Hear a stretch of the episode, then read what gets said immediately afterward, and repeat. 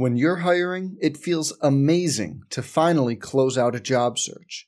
But what if you could get rid of the search and just match? You can with Indeed.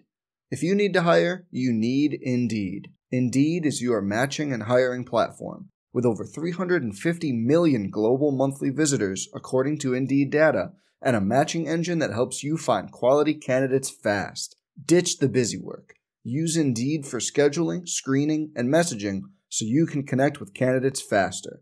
And Indeed doesn't just help you hire faster. 93% of employers agree Indeed delivers the highest quality matches compared to other job sites, according to a recent Indeed survey.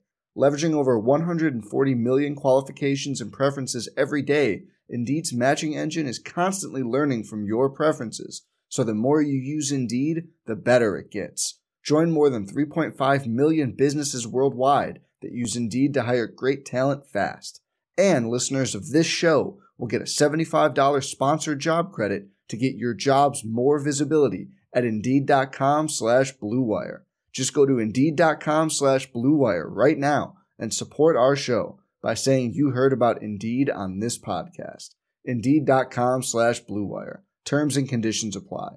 Need to hire? You need Indeed. Hey, it's Kaley Cuoco for Priceline. Ready to go to your happy place for a happy price? Well, why didn't you say so? Just download the Priceline app right now and save up to 60% on hotels. So, whether it's Cousin Kevin's Kazoo concert in Kansas City, go Kevin, or Becky's Bachelorette Bash in Bermuda, you never have to miss a trip ever again. So, download the Priceline app today. Your savings are waiting. Go to your happy place for a happy price. Go to your happy price, Priceline. From Pod World headquarters, this is the Carolina Insider from Learfield IMG College. We're back. Time for Adam, the first ever standalone Roadhouse Challenge here on the Carolina Insider. What a day. So, if you've been keeping up with this hot news, as I'm sure you have, Adam and I ideated the other day that maybe we should put out the Roadhouse Challenges as a separate podcast because traditionally, when the Roadhouse Challenges are attached to a regular edition of the pod, that's a really long pod. We're talking like two and a half hours. And I get that that is really, really long, especially if we're going to do them more consistently, like we have been doing recently. So, we, because Adam the Carolina pod is a democracy, we put it to vote. And it was tight, but standalone pod, pretty strong push over the last 36 hours or so, and had a decently comfortable cushion at the end. Number one, I thought it was going to be a much bigger margin. Yeah. I thought we had contaminated the waters enough when we talked about it. I was expecting maybe like 75 25, 80 20, somewhere in there. It was 50 50 all the way. I wonder if we've got some bots voting in our polls, Jones. Well, Adam, I think it just it goes to show just like the the how can you justify that length of the intro, we have our finger on the pulse of our listenership. That's right. That's right. Well, what a way to do it. Varsity Blues. Now, normally, okay, a couple things as we go into these uncharted waters together. Normally, of course, as always, we will put the Roadhouse Challenge up to vote.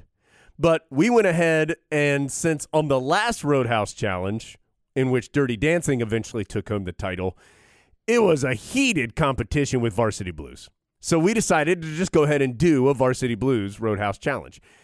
In the future, we will put these up to vote per usual. Maybe. And you're not losing any pod.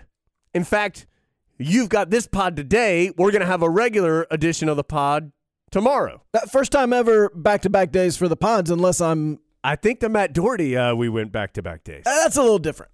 So just keep that in mind. You're not losing any pod, you're gaining pod. Right. It's just broken up a little bit so that you can manage your pod listenership. That's all.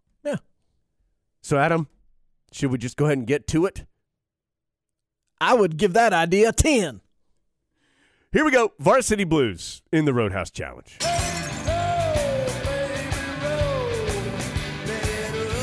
The Roadhouse Challenge. J.C. Penney is coming here because of me. Today. Tonight, we play bingo. Tonight, we beat bingo. I'm back. You can rally. Let's toss me one, son. Playing football in West Canaan may have been the opportunity of your lifetime, but I don't want your life. There goes my hero! Watch him as he goes!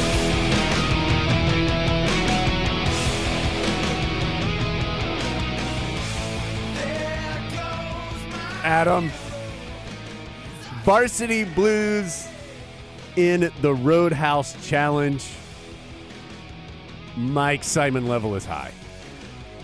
I normally am extraneous to this process, but never more so than today when I feel like I feel like I'm about to sit down and discuss the four corners with Dean Smith or painting with Michelangelo. The thing is this okay, this is a movie full of nostalgia for me. This was just like ultimate guilty pleasure movie from my college years because this movie's a little older or a little more recent than most of the movies. In fact, it might be the quote unquote newest movie that we've done in the Roadhouse Challenge. And it's still 21 years old, which is Yeah. disappointing to me. It's from January 15th, 1999 is when Varsity Blues hit the theaters. I mean, to put that in perspective, that's only a couple months after that Duke Carolina game that re- that we rewatched. And they don't feel like the same time period to me, but they are. Bill Guthridge is the head coach. Yeah. Oh yeah. And so, Adam, what I realized watching this movie is 90% of my vernacular comes from this movie. it's uh so I am but I'm going to keep it professional, Adam. And I'm going to grade this movie on a very fair Roadhouse challenge scale and not let my personal feelings get in the way. I was very perplexed about how to grade it, which we can talk about when yeah. we get there. I think it's a tough grade. Yeah. Because there's, well, we'll get there. Yeah. Don't give away the store. So, Adam, like we said, January 15th, 1999, Varsity Blues. And a couple things. Directed by Brian Robbins, written by W. Peter, I think it's Iliff, who has only written one other movie in his life, which was Point Break. So, Mr. Iliff, we may see you again soon, sir. He knew one day there'd be a thing called a podcast, and he needed to create some material that would be suitable for that. Brian Robbins, Eric from Head of the Class. Is that right? Yeah, the guy with the mullet. That's Wow. that's Brian Robbins, the director of this movie. I didn't know that at all. Adam, I think it's also worth mentioning that the time period of varsity when Varsity Blues came out, like the high school teen movie genre was really ramping up, right?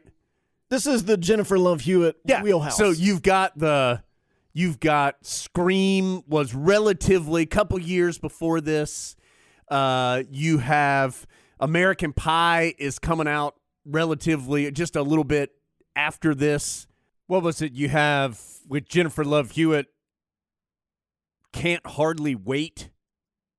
Where she was at the house party. But I mean, if you say Jones, look, there's going to be a movie and it's going to be about an hour and 40 minutes and it's going to be centered around one high school house party and all the wacky things that happen around i'm like lock me in bro let's go is it going to star Jennifer Love Hewitt from Yeah. Party of Five? If so, I will be there. Let, let's do it so varsity blues is in this time period where there are a lot of movies like this Not a lot of good adults at this point in cinema history. Also, I mean, to the point where there was the movie called Not Another Teen Movie that like spoofed all these movies. So it was, uh, I think that's just keep that in mind as we go through. And also keep in mind look, no one's saying Varsity Blues is a cinematic masterpiece, but it is a lot of fun, Adam. I was going to say, are you sure that you're not going to say that? Okay. Starring as Mox, Jonathan Moxon, James Van Der Beek. Uh, of course, best known for his role on Dawson's Creek. I had a hard time not seeing him as Dawson. Well, I think a lot of people did. It was hard for him to get this role, he said, because he thought he had been kind of shoehorned in nice guy Dawson from Dawson's, Dawson's Creek. When Dawson's Creek was 98 to 03, this was 99. Wow, so right in so the he's in the heart of it, which I think, as we'll talk about, he tries very, very hard Oh, yeah. to make it clear to you this is not Dawson. No. This James Van Der Beek uses bad words. I've got an edge to me, Right. sir. Some other guys considered Chris Klein, who was uh, in the American Pie franchise. He was the football. What was his name in that? Adam. Stifler? no, not Stifler. Um, and then I saw Josh Jackson, but I don't know who Josh Jackson is. Oh, that's you? Pacey from Dawson's Creek, Oh, isn't it? I think it is. So Pacey was considered for the role that Dawson ended up playing. yeah, there he is. Yeah, you're right. It is him. What drama on the set in Wilmington that must have been. Yeah, he Pacey Witter from Dawson's Creek. Also, Adam, one of my favorite nuggets is that James Van Der Beek could not throw a football very well. And did you see this? And who the who they brought in? So anytime there was like a actual pass, quality pass made, who was the one throwing it? No. Major Applewhite. Wow. Yeah. Isn't that crazy? well, but Dawson tried to claim that he had played football up through about the eighth grade. Yeah, but he wasn't- got injured. Yeah. Well, he wasn't a quarterback though. Yeah, that's not hard to believe. uh, the head coach of the West Canaan Coyotes. And Adam, I got to say, somebody who I think does a terrific job in this film is Jon Voight. Jon Voight crushes it in this movie, and you will never convince me otherwise. Jon Voight is completely and fully committed to the role of Coach Kilmer, and there's not a lot of shades of gray in his performance. I think that's fair to say. I mean, Jon Voight has been in stuff forever. It's not even worth like listing the stuff that he's been in because he's been in stuff forever since the 60s. That- that- there's no questioning his credentials as an actor. I think the bigger question is what made him decide to take on this particular role. Yeah. Well, it was a challenge, Adam. but he, he faces that challenge head on. John, I need you to play a complete one note bad guy. You got it? Okay, I'm in. Never show weakness, Adam. Never show weakness. And Adam, then quite honestly, we get into some sad stuff here because a lot of people have been in this movie are dead.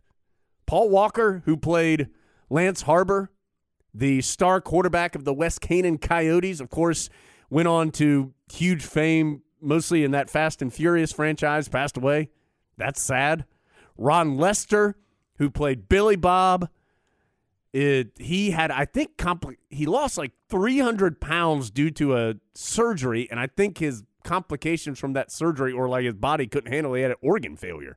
Well, he was up to 508 pounds at one point. Yeah, he's and he's not small in this movie. and then got down to about 200 and there was a really sad article on it might have been on Grantland where they went and followed him around as he was trying to restart his acting career and he talked about how he had basically ended his acting career by losing weight and that now no one knew who he was or took him seriously and so uh, as you said ended up having uh, liver problems Moxon's little brother Joe, I think it's Pickler or Pitchler, I'm not sure. He was young in this movie, and he is presumed dead, but is basically missing. Just went missing one day. There was a note that led people to think that he was uh, suicidal, and he's gone. Yeah, a, a lot of a lot of unfortunate circumstances surrounding it, and I'm not sure I ever fully realized that was Paul Walker, Yeah. but it obviously is, and like you can see it when when he's on the screen with Dawson, which is what I'm going to Yeah, refer sure. to Mox as. Uh, Mox. Uh, Paul Walker is clearly a movie star, like Yes. it, just in the the way he is, Yeah. and Dawson is clearly a TV guy. Who's on? Who's doing a movie? Right. He's in a movie with a movie star, Paul Walker. Paul Walker is pretty, and he's great in this movie. Yeah. Uh, Tweeter, Another guy I liked. played by Scott Caan. I like him. Tweeter is uh, Adam. He's the bad boy of the group. Let me, and let, make let me that- rephrase. I like Scott Caan. Tweeter has some lines in this movie that would not fly in 2020. We'd need a rewrite. yeah.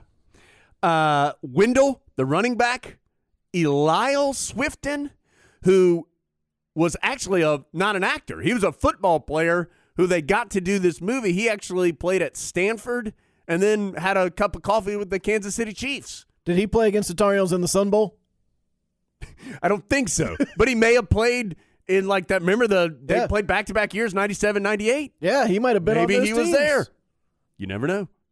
I mean, we could know, but that would take some effort. Right. Basically, you could never know. Basically, that's an impossible question to answer.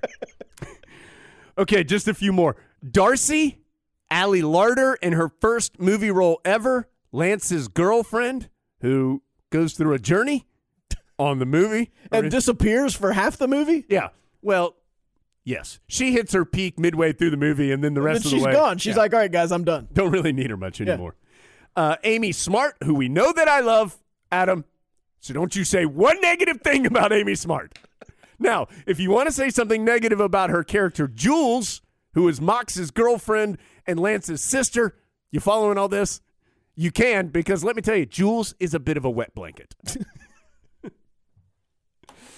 uh, Sam Moxon, played by Thomas Duffy, and Joe Harbor, who is Lance's dad. Unbelievable performance by Richard Lineback.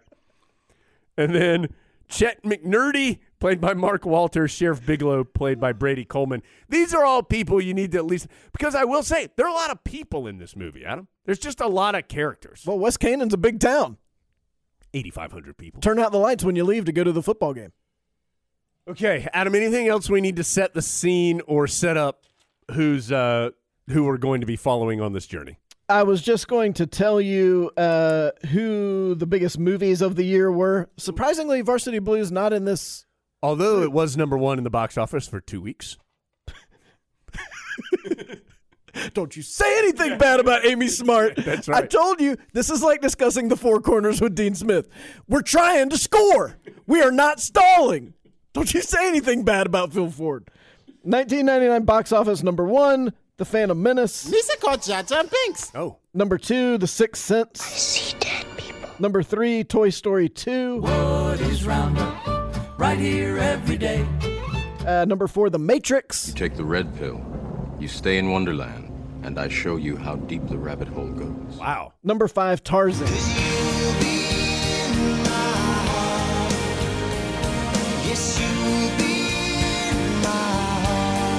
I was a little surprised no Oscars out of this movie.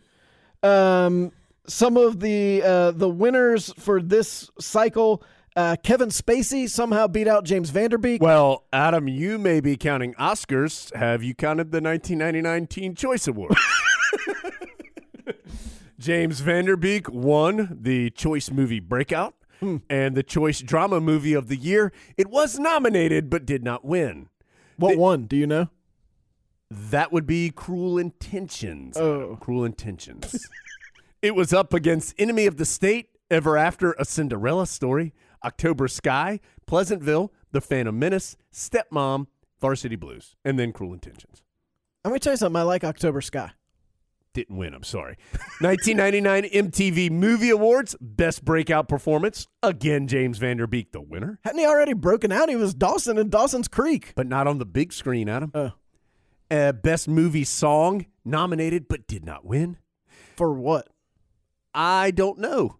I would assume There Goes My Hero. Yeah. Or it's just My Hero is the name of the song. And then uh, Best Male Newcomer in the 2000 Blockbuster Entertainment Awards, James Van Der Beek nominated but did not win. So nothing for Paul Walker, No. This is Van Der Beek's show. who actually turned out to be a legitimate star, This is Van Der Beek's show, Adam. and nothing for Ali Larter in her first role. No. Hmm. So, to Adam's point, really about James Van Der Beek, he's been in a lot of movies, but I'm not sure there are a lot of movies that you would necessarily say, oh, yeah.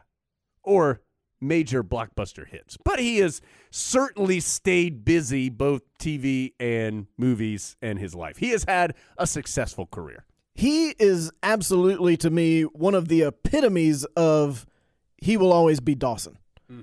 Like I, I can't see him and not think Dawson. Uh, Matthew Broderick is that way to me for to a certain extent. He is Ferris Bueller. But someone like a like a Tom Hanks or something, and yes, we're comparing Tom Hanks and James Van Der Beek. Tom Hanks is a lot of different people to me. Tom Cruise is a lot of different people. But for whatever reason, whatever it was about Dawson's Creek, he just was everything about just his even his hair was Dawson. Like the little necklace he's wearing when he's mocks. I'm like, eh, Dawson would wear that. He he should have totally worn different stuff, cut his hair different. Everything should have been different, and then maybe he could have not been Dawson throwing a football. Adam, should we get to the movie? Yes. Okay. This is the Amazon write up of Varsity Blues. So the summary from Amazon. At first, all in caps, backup quarterback Jonathan Mox Moxon is nowhere close to being a football star. He's perfectly content to stay on the bench and out of the win at all cost strategies of his coach. But when the starting quarterback is injured, Mox is in the game and in direct conflict with his hot headed coach and girlfriend. What? I think the girlfriend, she's not hot headed, but her views are different than his. Well, in the way that's written, the, the coach and the girlfriend could be the same person. That's a whole different movie. Look, Adam, the person who wrote the Amazon paragraph maybe didn't nail it. Let's go to Google. In West Canaan, Texas, high school football reigns supreme. When starting quarterback Lance Harbor, Paul Walker, turns up injured. I don't know if turns up turned injured. Oh, heavens to Betsy. Look at here. Paul Walker's hurt. The Coyotes' ruthless coach, Bud Kilmer, Jon Voight, must promote bench warmer Jonathan Mox, Moxon, James Van Der Beek, to lead the team in its quest for a division title. Suddenly thrown into the spotlight, Mox must deal with the pressure of carrying the aspirations of an entire town on his shoulders as he struggles to pursue his own very different dreams. If I was going to write it, I was thinking about this. I would say uh, Friday night, uh, excuse me, Varsity Blues. What if Friday Night Lights was a cartoon? That would be my description of Varsity Blues. It was very Friday Night Lights esque. I will say the shooting of the football itself, I thought was pretty impressive. And we'll get to it. We'll get to it. Adam, right away, I wrote MTV Productions exclamation point, the astronaut guy. Yeah. Well, and when the astronaut guy was going across the screen, I was like, "What? What is happening?" And then I remembered this was during the time when MTV thought they would make movies. Yeah. This could have totally been a movie that they made for MTV, the television channel. Yeah. Remember when they they tried to make like a couple movies? This would have fit perfect for that. Adam, it starts with a monologue from Mox. Well, before that, it starts with the Varsity Blues title Oh, card. yeah. And you see, like, I had never seen this movie sit down all the way straight through. So yeah, that's important to know. Adam was in the Dirty Dancing realm that Right. I was in, where he's seen some pieces, but not the whole thing. Whereas I've seen this movie multiple times. when the when the Varsity Blues title card comes up, you've got the red, white, and blue in the background, and you think, is this some sort of really important, like military appreciation, I love America type of movie? And then within about sixty seconds, you realize, no, that's not what this is. No. Adam, in America we have laws. In America, we have laws laws against killing, laws against stealing. And it's just accepted that as a member of American society, you will live by these laws. In West Canaan, Texas, there is another society which has its own laws. Football is a way of life. As a boy growing up in West Canaan, Texas, you never questioned the sanctity of football. You just listened to what the coaches said and tried as best as you could to win. Win at all costs. In this quick monologue, we get a lot of information. Yeah. Which is something you can say really about Varsity Blues in total. There's no subtlety or nuance. They're just going to tell you everything you need to know. Because really, after the first 15 to 20 minutes, you know absolutely everything that you're going to need to know to watch this movie. So they make it clear that in West Canaan, Adam, football is king, essentially. And you quickly learn about your main characters Mox, Billy Bob, Lance, and Tweeter. That's what it says on the back of their jerseys. They've been playing football together since they were little. In 1964, based on the film footage. Yeah, yeah of the projector is going. And you also get a quick little shot of Lance's dad and Mox's dad, who will be important in this movie as well, and their feelings about how important football is. Adam, then you uh you get something that I love in movies, Adam. You get the small town radio guy. Good morning, West Canaan. Creighton Miles here. Looking forward to seeing you tonight at Bud Kilmer Stadium as the Coyotes take on the Beanville Bulls. You then meet Moxon's brother for the first time, and again, in the lack of subtlety, Moxon's brother is younger than him, and throughout the movie, he keeps going through all these different extreme religion changes to Adam, in my discerning eye, to compare religious, not cults isn't the right word, but strong religious beliefs to football in West Canaan, Texas, which is supposed to be West Texas. It's really hard to believe that the Academy voters missed on that connection. I think it just went right over their heads because it was so subtle. Mox has a game tonight because he's on the team, but it becomes clear that he never plays. He could play tonight? Do I ever play? No, but. Lance is the best quarterback in the state. Why would we want anyone but him to play? And then, Adam, way to jinx it, brother. He goes, What if Lance gets hurt? Hey, don't even think about Lance going down. That'd be a disaster. Why would you say that? Well, I enjoyed that when uh, when the, his dad's sitting there and they're having breakfast together. His dad's reading a paper on which the headline is Lance Harbor. But Yeah. that is the headline. What more do you need to know? Sixty-four point type, Lance Harbor. What more do you need to know, Adam? That's the story. Like, What I enjoyed, they go from one scene to the next. When Mox is done talking to his brother, last thing Mox says, Pray for the health of Lance Harbor. then the first thing the dad says in the next scene. Son, you uh, pray for playing time. So, Adam, that should tell you where these two guys are. yeah, Mox is on the team because his dad wants him to be on the team. He's decent at football, but he's the backup quarterback who never plays, and he's okay with that. Whereas Mox's dad needs Mox to be a star. And I just want to make sure I fully understand this. So at this point in the movie, is Mox being recruited by Brown at all? Not to play football. He's solely for academics. yes, he's trying to go to Brown on an academic scholarship. Right. Okay. So they're not interested in, in Mox, the football player. Okay, we'll get to that later because that's a little confusing. He is just trying to get out of West Canaan, Adam, go to Brown. Okay. Now it's time to go to school. Billy Bob is picking everybody up. Billy Bob is the aforementioned larger gentleman who is an offensive lineman on the team Ron Lester. and pulls up to Mox's house. Great line. Hey, Mom! You skinny ass Let's roll! Hmm. Wendell, the running back, is in the back of the truck, and Billy Bob's pig named Bacon is also in the truck. They slap Bacon into the back. Billy Bob says, I love that dog. Moxon says, I think it's a pig. Billy Bob says, Yeah. I wasn't sure I agreed with the seating arrangement in Billy Bob's truck. I feel like Lance would be sitting shotgun, Well- and Mox would be in the back. If you're Wendell, aren't you a little ticked that if you were the first one to get Yeah. picked up, you couldn't sit in the seat up front? The pig's up there? Yeah, but the pig will slide over for Mox. I enjoyed the music then when they pull up to Lance's house. You get like this reverential music begins to play.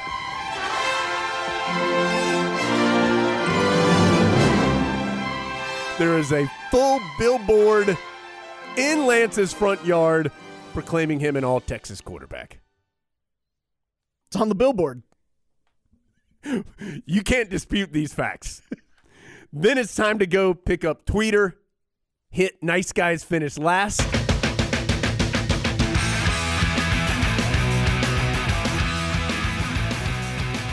Tweeter immediately, Adam lets you know that he's the jokester as he moons his friends and says, Good mooning, boys. Good mooning. and he has a West Canaan tattoo on his backside.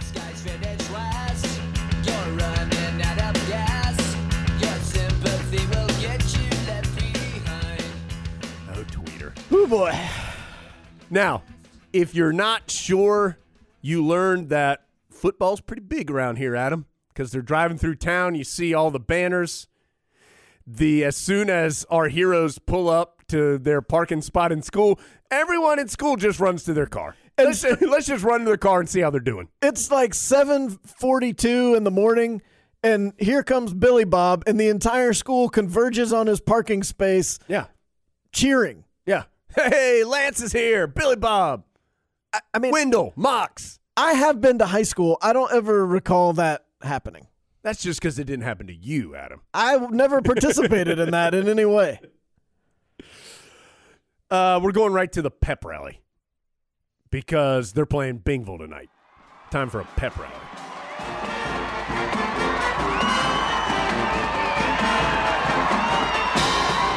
The high school fight song.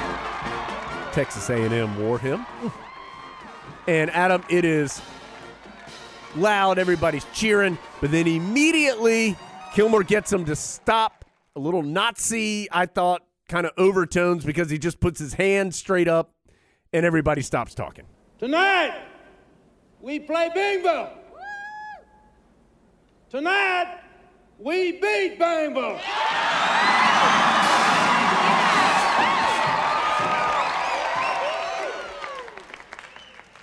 In my 30 years of coaching at West Canaan, I have brought two state titles and 22 district championships. Count 'em. Do you know what two years the state titles were? One was 89. 87 and 89. That was That's good. a long time ago. Yeah. Well, and that's It's a run, though. Two and three years. Yeah, but nothing in the decade since then. That's my question. Two state titles doesn't seem like an equivalent amount to the amount of This authority Tex- he this has. Is Texas football, Adam. I know that's what, so. I think he'd be run out by now. You've gone ten years without a state title, Coach. The stadium's named after him. He's not going anywhere. There's a statue out in front. Was that statue designed specifically to mimic the statue of Saddam Hussein?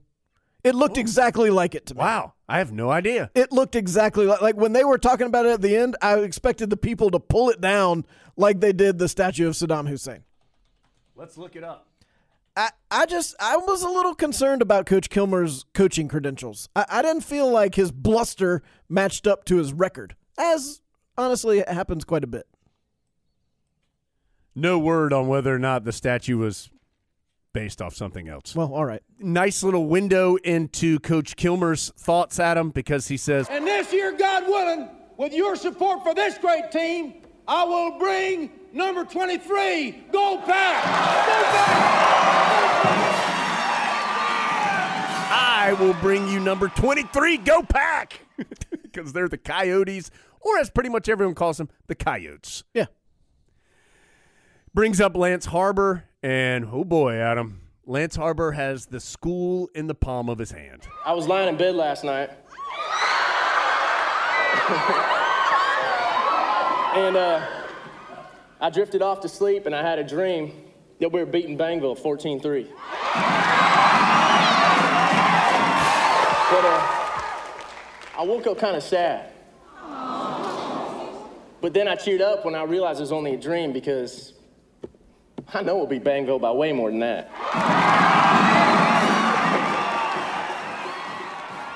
Paul Walker gives it something, Adam, that I think we need to discuss. Right. It wasn't the hang loose. No. It was the full I love you hand signal, right? But Well, it- with the hang loose motion. It wasn't hook 'em horns. No. Because the horns Yeah. weren't there. They Yeah. were straight up and down. I don't know what that was, but it looked cool when Paul Walker did it. Oh yeah. And he gave it a little He gave it a little twist. Is that like hang the loose twist? I mean, that couldn't be a coyote, could it? Is, was that the West Canaan hand sign? I don't know. so Adam and I are just doing that hand sign back and forth to one another. We're now making that the Tar Heel hand sign. when anytime you see us at the game, just give us the old Tar Heel twisty hand sign. So, kind of similar to Christmas Vacation, Varsity Blues is just a bunch of scenes that are put together to keep the story moving forward. So then you jump to Mox is with his girlfriend Jules, and they are proclaiming that they don't like being in West Canaan. Tell me this insanity's over in a few weeks. Five more games. No more football, no more Kilmer, and if I get into Brown, no more West Canaan. You're selling that scene a little short. There's three people in that scene.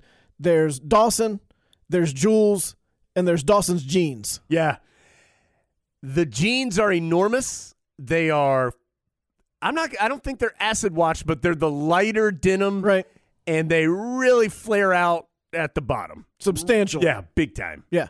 It was kind of like that. What draft was it? Like the 03 draft where everyone is wearing suits that are 800 times Yeah. too big for them. This was the ramping up to that point. At one point, Dawson started running in these jeans, and I did. That was the most impressive athletic feat that I saw him do.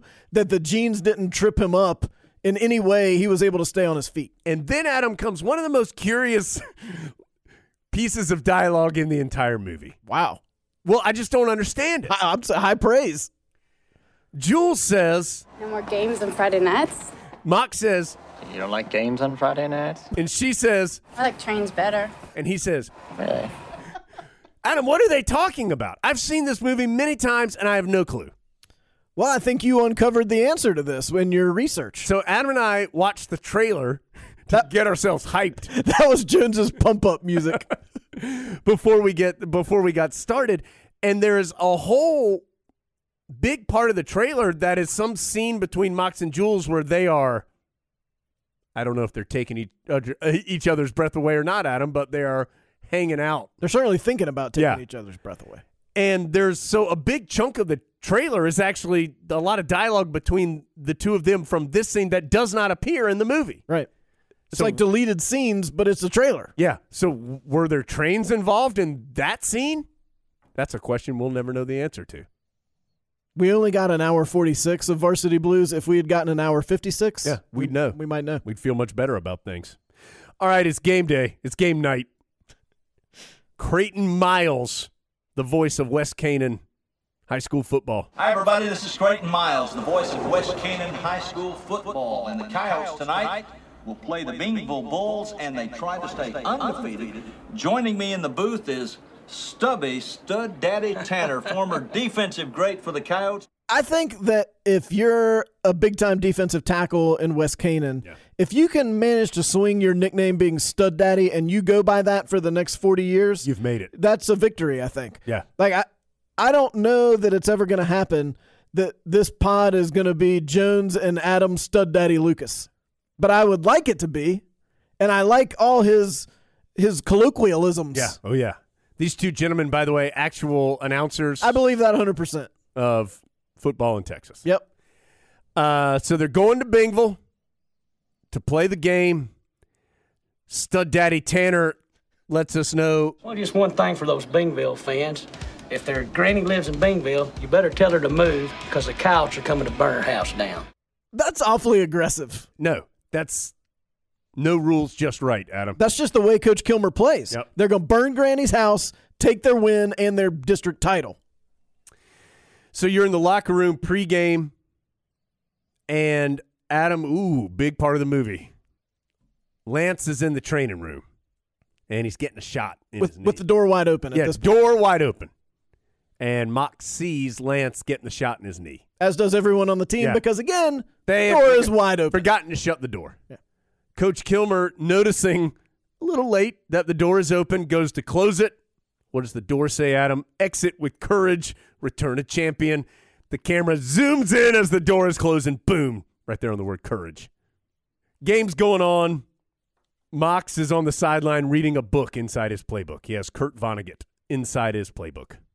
Loose football bounds over to the sideline. Mox picks it up and fires an absolute rope across the field, Adam, to the uh, pudgy official who gets the 100 mile an hour spiral right to the gut. Great throw by Major Applewhite. Yeah, what a throw. In the stands, Lance's dad says, That's about the most action your boy's seen, ain't it? Lance's dad is kind of a butthead. He and Mox's dad both very much living vicariously through their sons.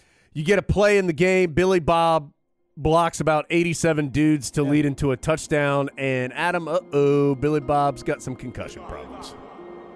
Billy Bob, trainer. Wakes up, first thing he says, Do we score? It's all about football here, Adam.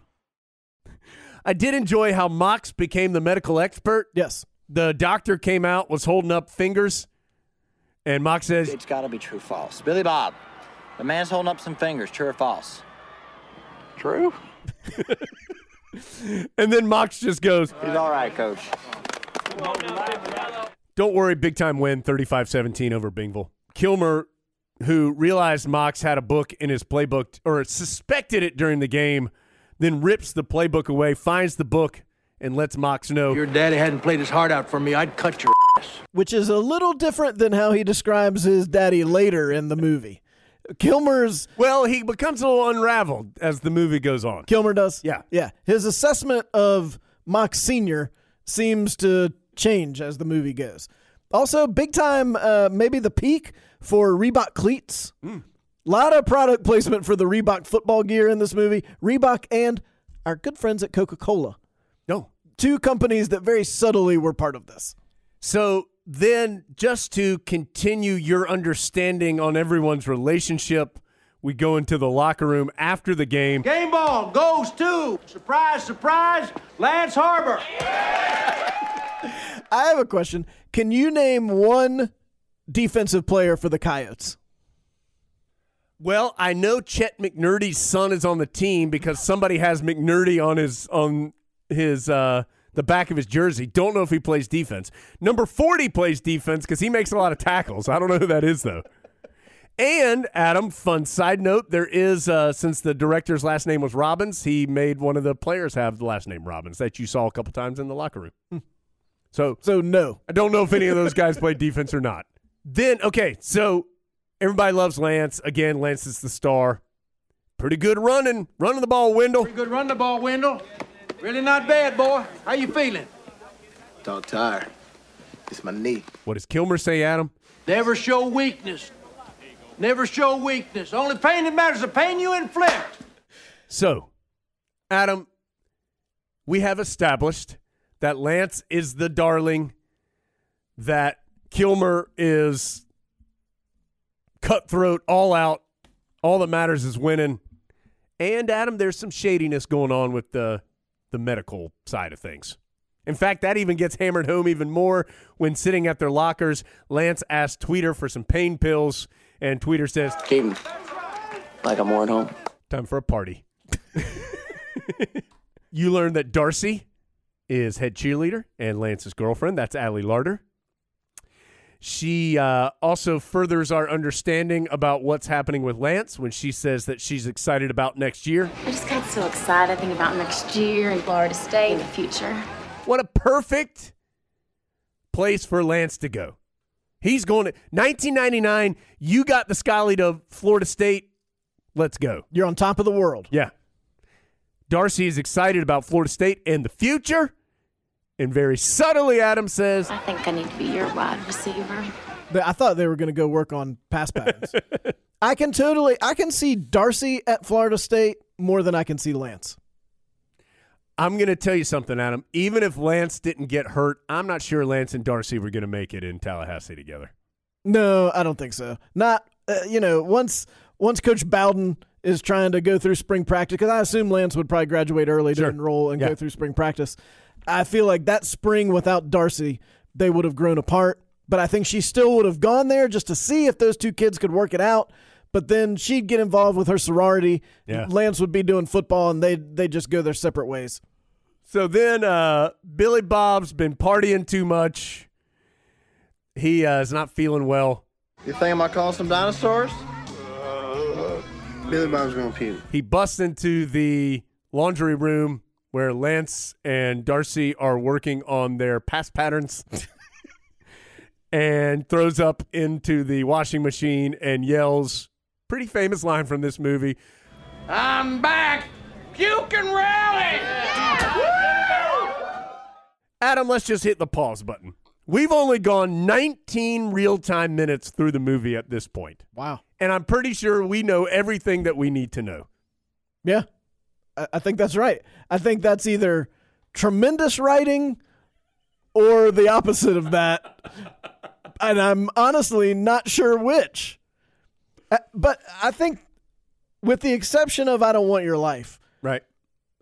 every oh, 80% of what you know from this movie is in these first 19 minutes.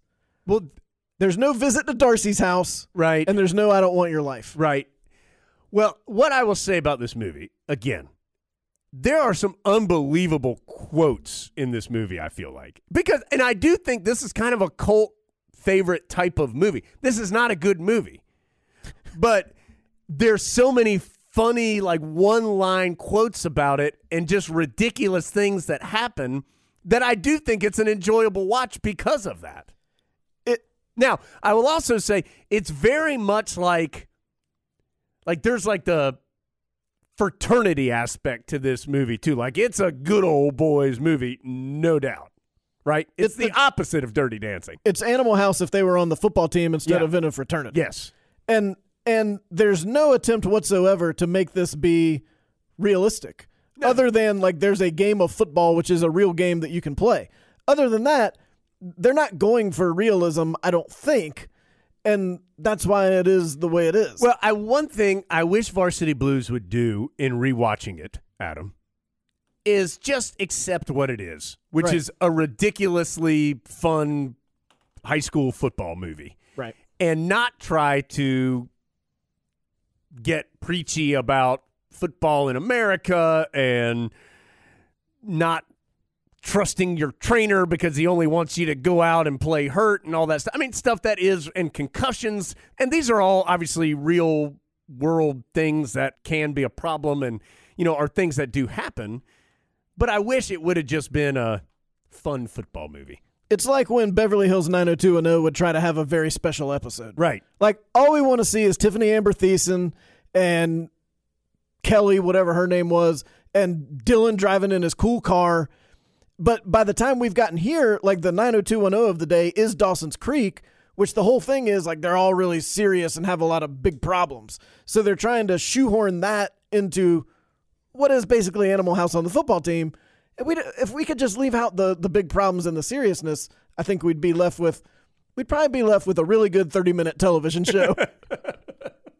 So then we go on to the practice field. Coach Kilmer gives the starters a break and tells Mox, Dummy-O's, follow your dummy-O QB to the mud for scrimmage. and pick it up. Your attitude's earning you laps right now, boy. Mox can't do anything right, Adam. Nothing he does is good enough for Kilmer. Laps doesn't seem like a Coach Kilmer kind of punishment. No. I, I see him as more like an up downs guy. You also see all the dads are over on the side of the practice field watching practice every day. Also, not sure Coach Kilmer's got the open door policy at practice. Well, where what don't you have jobs? What are your jobs? Watching practice, watching the boys get ready for the next big game. Uh, as Kilmer is hard on the boys, Chet says, Used to hammer my the exact same way 27 years ago. And then Lance's dad says, Them boys is having the time of their lives. The dads have all done this. Nobody ever leaves West Canaan. It is a rite of passage for all of these boys to be on the football team. Then Mox Adam in his rebellious ways, throws out a trick play. What kind of Lulu formation you pulling? It's a secret. Oh, it's a secret. Your dummy O's can't even run a simple draw. And you got secret formations? Called the oop to you. Oh, it's the OPU. OPU. Mississippi Valley State's averaging over 40 points a game with this offense. Overload the defense on the strong side, burn them one on one on the other. I like how Mox is mostly reading Kurt Vonnegut, but secretly has a bag full of trick plays. Like he's basically Mike Leach. Yeah. But also very cerebral and not really that interested in football. And let me just tell you, spoiler alert, they're going to run the oop to oop at one point, and it blows people's minds that there's five receivers on the field. Blows their minds. I- including the people in the stands. Yeah, this is pre uh, run and shoot, I think. Right. Or spread. Uh, Kilmer then tells Mox, You got a bad attitude and you don't listen. an Adam important line here, You're going to be second string all your life, boy. and that's the internal struggle with Mox, Adam. Is he okay being second string all his life, or does he want more? One of the dads tells Mox's dad, Man, Kilmer loves to bag on your boy, Sammy. Been on him all season. and what does Mox's dad say? I stood up to it. So will he. By the way, uh, one of the dads had on a sweet West Canaan hat. I have a West Canaan Coyotes T-shirt, and I'm bringing it to Pod World headquarters. I was a little surprised that all the West Canaan hats say Kilmer's Coyotes, and Kilmer is in big type, What- and why then would you- Coyotes is in little tiny. Why type? would you be surprised, Adam? That's Because I've never seen a hat like that. Kilmer is bigger than West Canaan. Literally on the hat. Yeah. Again, with the subtlety that you may not pick up Right. on. Uh, time to go to the barbecue at Lance's house. Oh boy. The dads are out there reliving their glory days, throwing back a few cold ones. The moms have gigantic margaritas in their hands. Kids are running around playing. And Lance's dad starts feeling his oats a little bit, wants to throw the football with Lance. Lance, toss me one, son. Uh, they run a button hook right on three. Hut, hut, hut. Boom, complete. Button hook right on three. Hut, hut, hut. Everybody in the barbecue is really impressed at this eight yard completion that Lance and his dad have just done. Do you have to go on three at the barbecue? Like, can't we just go on one? No, no. Are they trying to You- draw the yeah, defense You offside? may get five free yards and a free play. Uh, so then, of course, Mox's dad wants to do it. He foolishly runs a slant. That terrible play choice. I was surprised Mox didn't change it at the line of scrimmage. He knows, like you've got the bar, the the fence right there. You're running the slant directly into the fence. I mean, Adam, this all I did was keep writing down every line. That's pretty much all I did all movie on my notes. But here's like every so then uh dad the pass is incomplete and dad Moxon falls down into the fence. Adam, tough look for for Mr. Moxon. I bet he wishes he had called something to the middle of the field. Well, this is right up there with Danielson getting the spaghetti spilled on him in the kitchen. I mean, this is as tough a look as you're going to get, where you not only miss the pass, but fall down and roll into the fence at the barbecue. Yeah, with your arch nemesis slash best friend, Yeah, with your love hate relationship laughing at you. Lance's brother. Lance has a brother? Yeah. Oh, younger brother. Yes, yeah, You pick yeah, up yeah. on who that was? No, who is it? That's Landry. Really? That's Landry from Friday Night Lights. Jesse Plemons is in this movie for like a second and a half. Oh, yeah. But still enough to look plenty enough like Landry for me to go, wait a minute, is that Landry? And then the Google says yes. One day he's going to play for an even bigger team than West Canaan.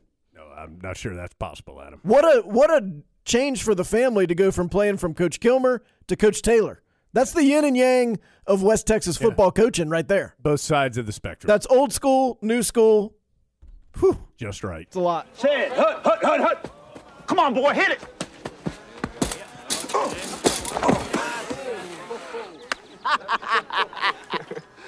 Well, I guess bad hands just runs in the family. That gets uh, Mox's dad all fired up. Although honestly, it wasn't the it wasn't the hands; it was the pass. A- And the play call. Yeah. You you just ran a fade on third and goal at the one. So Mox's dad's all fired up. What's that supposed to mean? it's just for grins. Don't get your panties in a bunch. Then Mox's dad says that his boy would be first string if Kilmer wasn't such a jerk.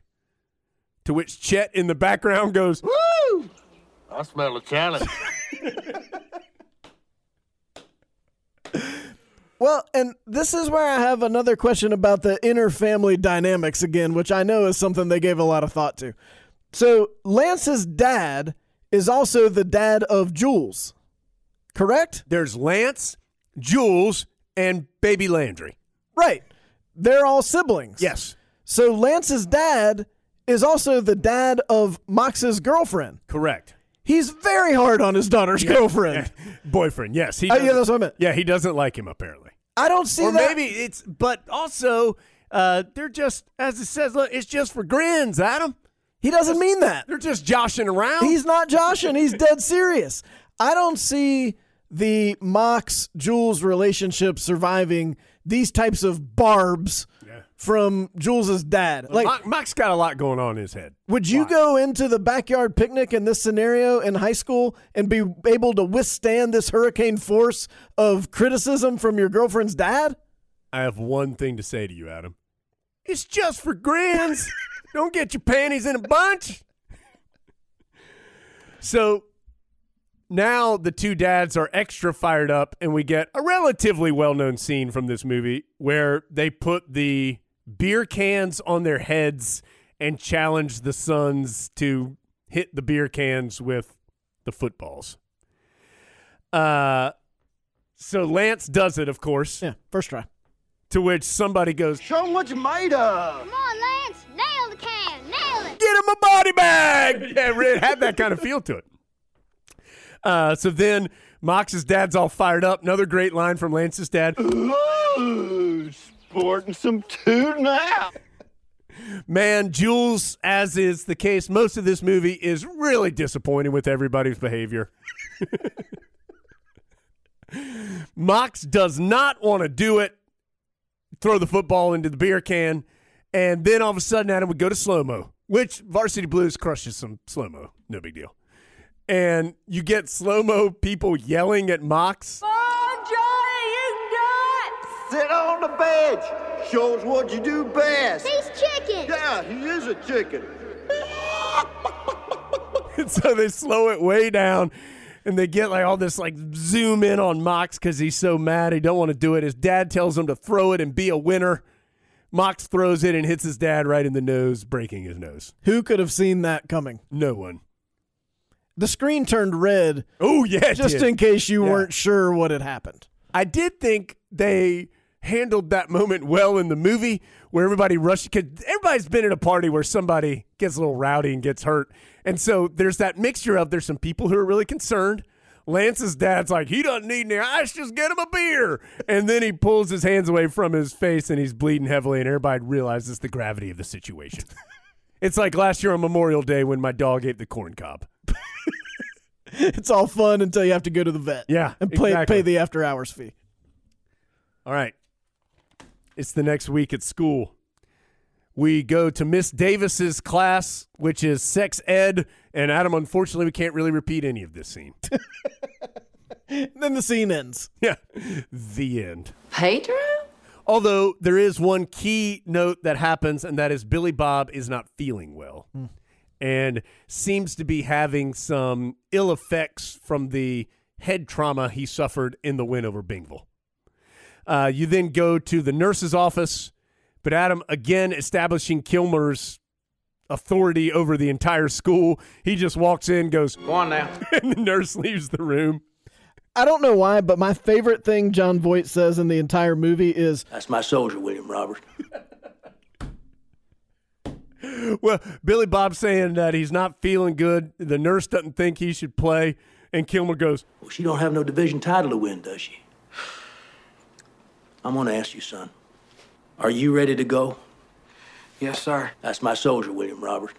Now you rest here, take advantage.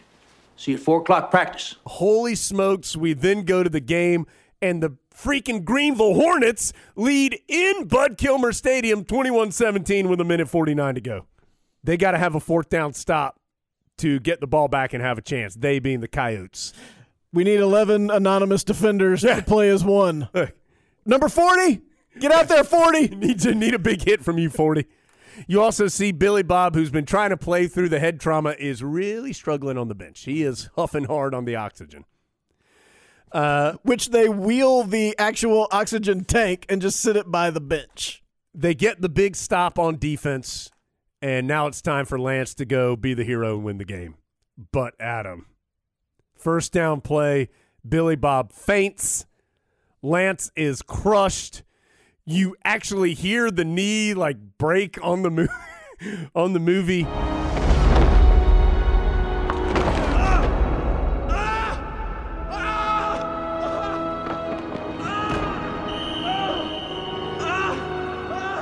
Oh boy, Adam. Zoom to Lance's dad in the stands. Lord, don't do this to me. Darcy's crying. The announcer says he's never heard the stadium this quiet. Everything's wrong. I enjoyed when the radio guy said, Lance Harbor laying there on the field, and you see his future going down the drain, committed to Florida State. real sense of the moment there and just basic human compassion. Yeah. Also, not fully varsity blues writer, not fully trusting the audience there. In case you didn't realize his future was going down the drain, let's have a voiceover Yeah. from Stud Daddy's compatriot Sure. that says, You see his future going down the drain.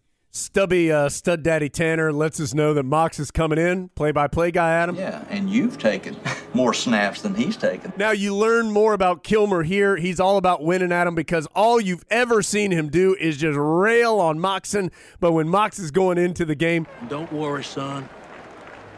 I'm behind you. I don't think that he believes that, Adam. Somebody in the crowd, I think Chet. Hell, there goes the season. Oh no, it's the sheriff that says it, and then Chet, one of my favorite lines in the movie, Adam. Moxon ain't worth the Charmin extra soft he wipes his butt with. They've never seen Mox play in a game. No. How do they know?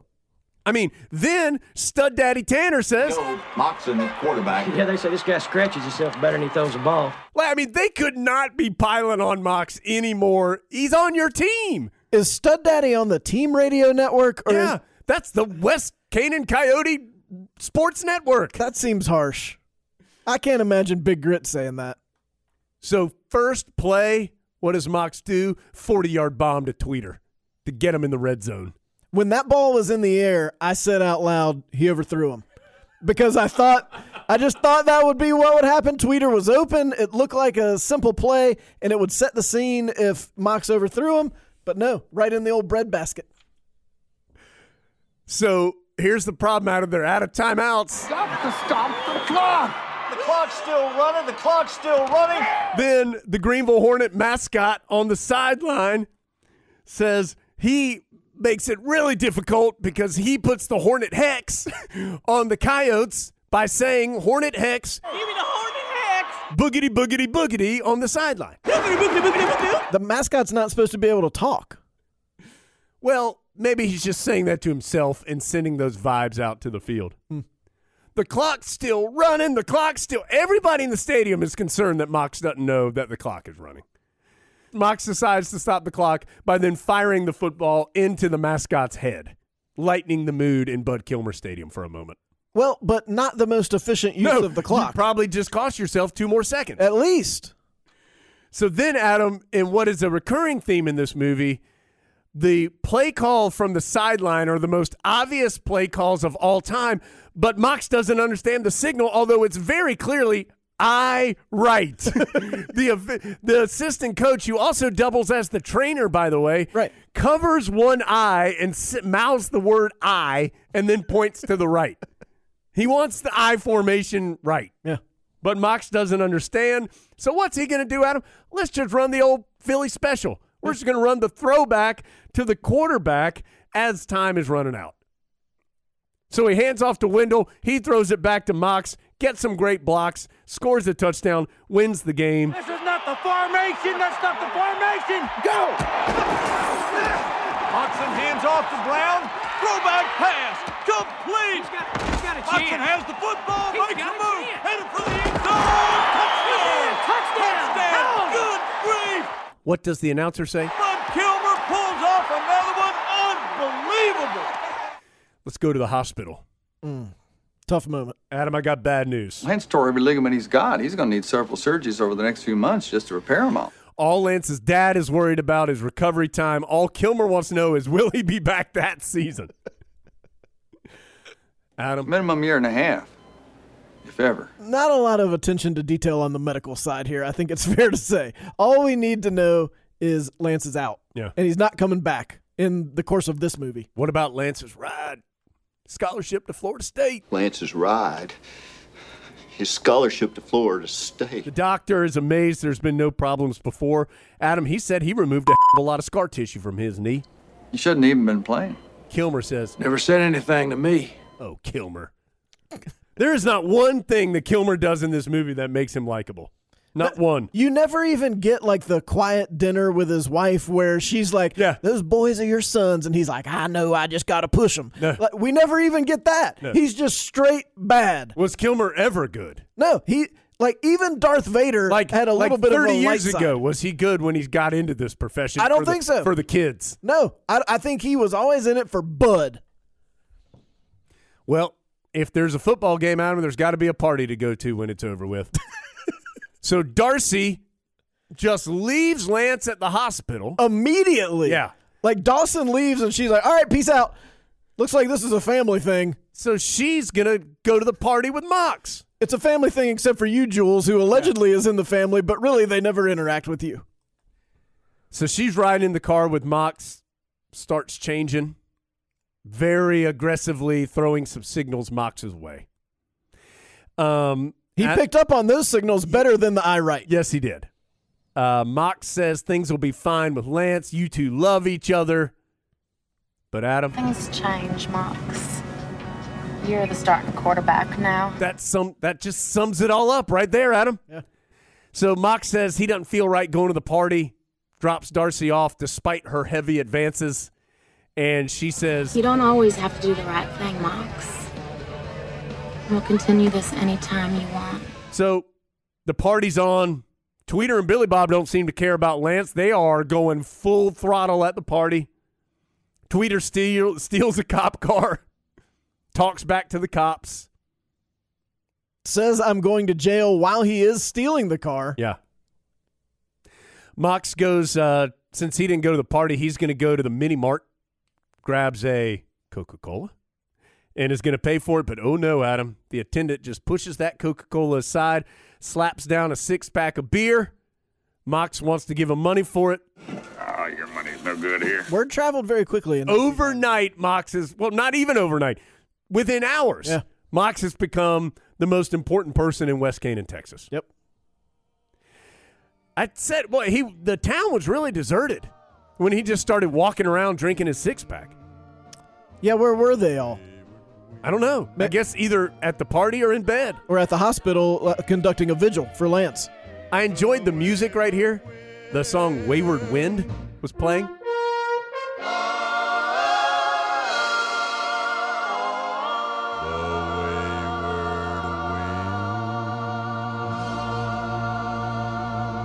I didn't love the music in this movie. No, I didn't either. I thought for an MTV movie, a surprising lack of songs that either were about to be big hits or that you immediately place and go, oh, yeah, 1999. Yeah, I mean, there were, again, they just went for the direct hit on the songs that, like, the lyric that the song was saying perfectly summed up the mood of the scene or something like that. Right. There wasn't a whole lot of musical nuance there, shockingly.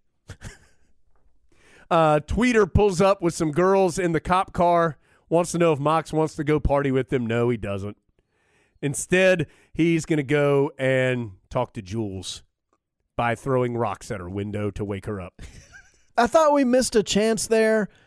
Again, in a movie of nuance, for Mox to throw the rocks and it's like a missile that breaks Yeah. her window. Yeah. Instead, arms, we know his arm's strong. yeah, he's got a rocket. Why not show it off? And you know he's thrown a lot of rocks at Jules's window. Again, this is one of the places I had trouble with the timing. So Jules is now home from the hospital. Yes. This is the same night. Yeah, this is a long night. Yes, very. And she's like clearly at home, ready for bed. Like, where's the parents? Did they stay at the hospital? Did she drive home alone? Well, and how about did she need to throw down the line where Mox was like, I didn't wake you, did you? And she said, I was lying in bed naming my unborn children. Ease up, Jules. He's just trying to come see what's going on.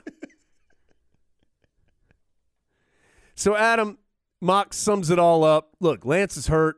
Mox is battling with his newfound fame. It's been a really weird night. Says Mox. It has been. Uh, okay, let's go to the diner. And oh boy, the sheriff and Chet are just talking about how lawless these boys are. I tell you, these players nowadays, they're just running around lawless. They all hopped up on, on beer and, and painkillers is what it is. Painkillers. And Adam, they even exposed themselves to the girls practicing the Christmas pageant at the Alano Club. That's how lawless these boys are. They're just doing everything wrong. Stealing cars. I think this is a tough call. I think of all the scenes in Varsity Blues, that we can't repeat exactly as they were. I think that might be the one that is the funniest in its real life. And when you hear it watered down a little, Yeah. you don't fully get it. Yeah. No, again, the sheriff and Chet, their interactions on screen are absolute gold. Comedy gold with these two. I would say this scene and then uh, perhaps the scene at the nightclub.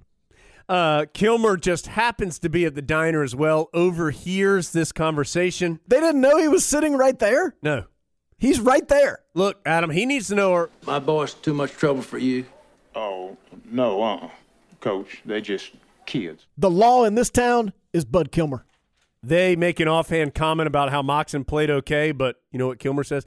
He sure doesn't have what Lance had. Kilmer never gets over Lance's injury. Ever. No. No.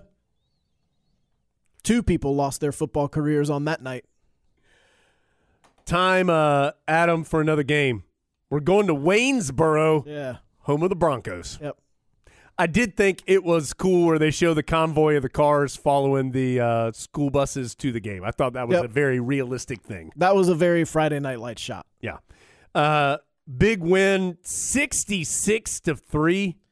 Well, again, with Bud Kilmer's strategy, you're up 59 to 3 and you still got Mox in. Yeah. Who's your third string quarterback? Tweeder, as we learn later, but yeah, you're right. Uh, you willing to bet the whole season on Tweeder under center? I know I'm not. Stud Daddy's taking twice as many snaps as him.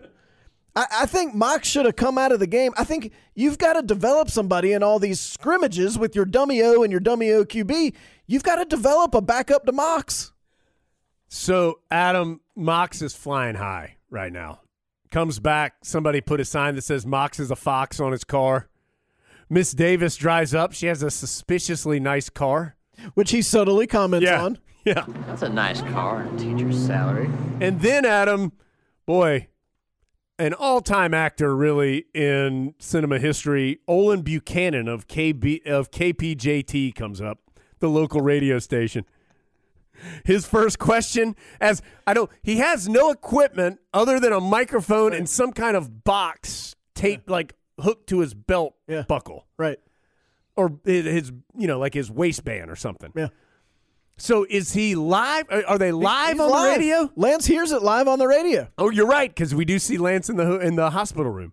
Uh, he wants to know. I thought a very insensitive question, Adam. This is Olin Buchanan of KPJT. Mox, how does it feel to be out of Lance Harbor's shadow and showing everyone that you've been underrated? There's no good way to answer that. No. Uh, Mox says, "Uh, gee."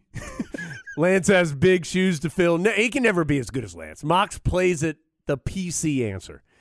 Then, Adam, a curious question where Olin Buchanan asked Mox. And we all want to know about you planning to play ball in the Ivy League. So it seems like we know Mox wants to go to Brown. He can beat Waynesboro 66 to 3, so obviously he's going to play ball at Brown. Well, and where were these rumors taking place? Everyone is convinced he's terrible. Until the last game and four plays. Right, until the Waynesboro game. Sure. Well, and we've both conducted a few of these post game interviews.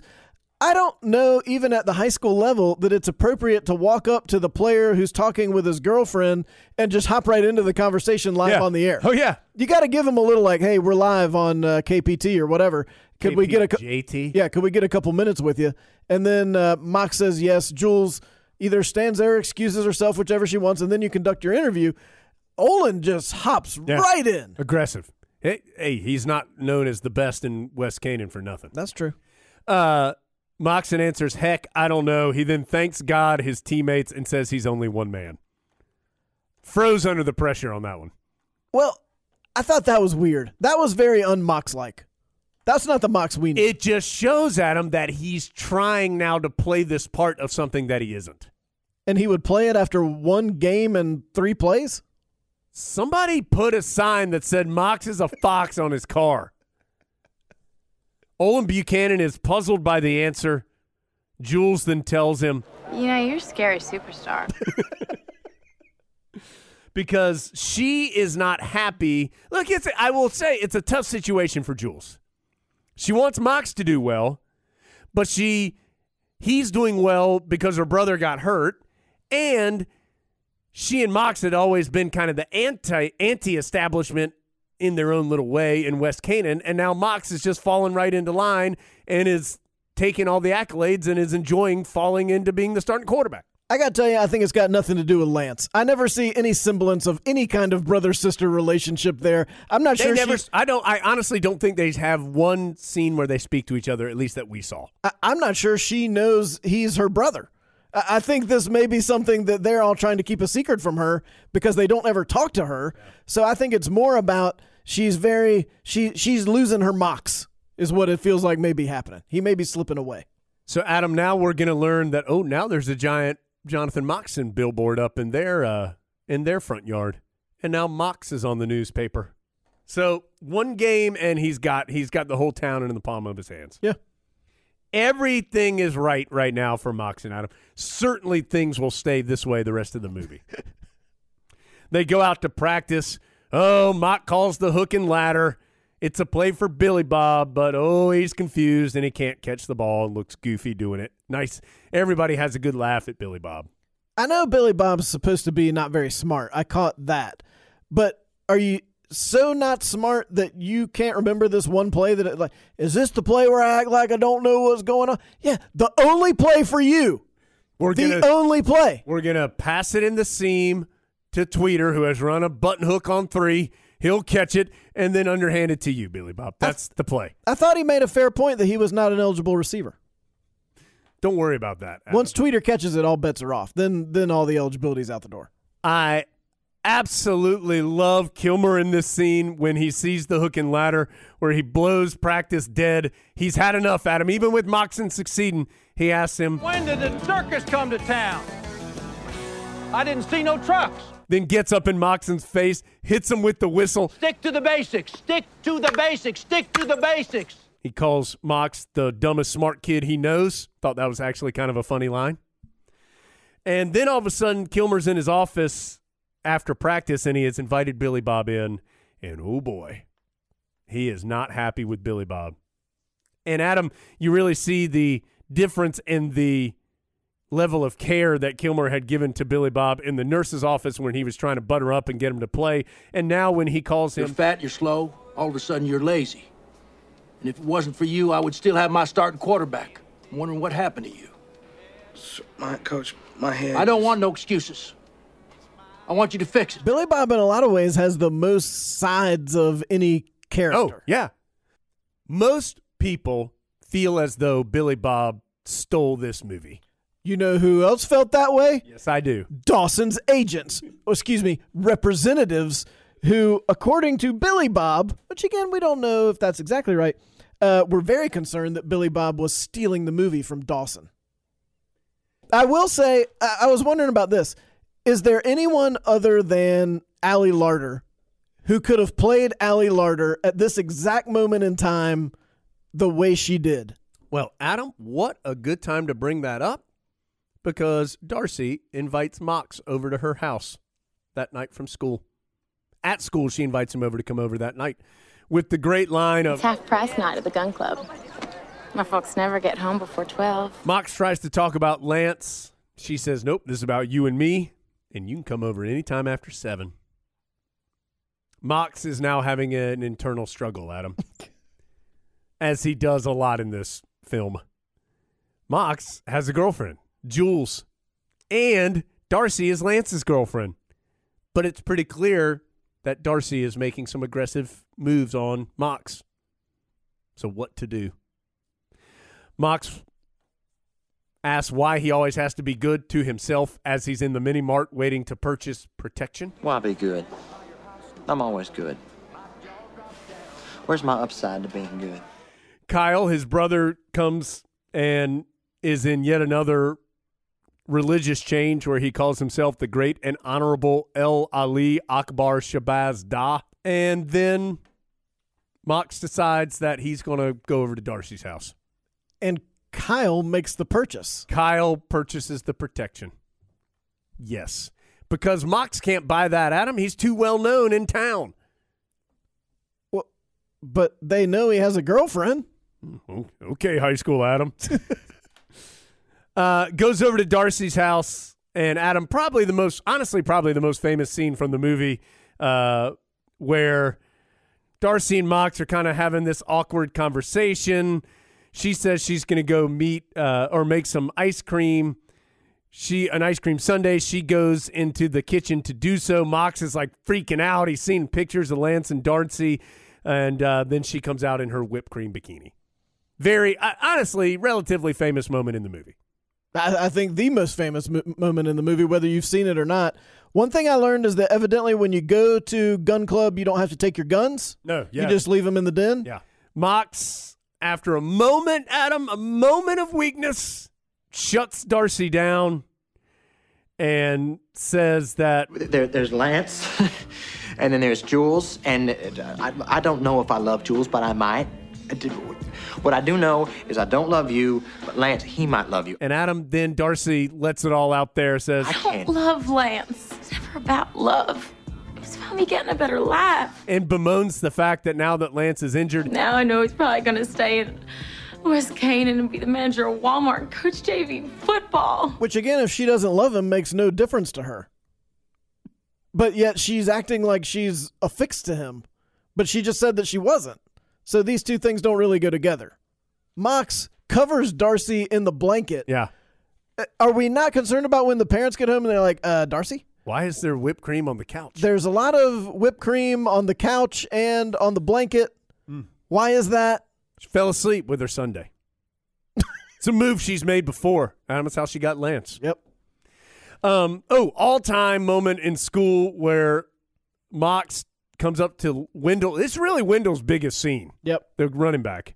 And he he mocks, he tells Wendell that he needs to meet him at the mini mart at 10 o'clock tonight.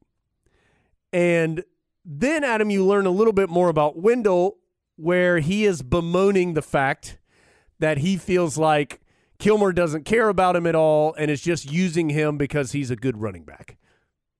I felt like I didn't realize this level of anger from Wendell was coming. Yeah. Did, did Mox know he was that angry? When he Well, up to obviously him? not. Even though Mox says, I hear you, man. Wendell says, You don't hear me, man. Do you know how many yards Wendell averages per game, Adam? Uh, 133. How many yards average a game? About 100? 133. That's right. Do you know how many touchdowns he has all season long? Only three. Yeah, and he broke each one of those for 20 yards plus. You know how many touchdowns I have? Three. That's only because I broke for over 20 yards each time. So you get this really kind of racial overtones where Wendell, who is African American, uh, says that every time that they get down in the red zone, that Kilmer is purposely not giving him the ball and letting Lance score on a sweep or a rollout to a receiver.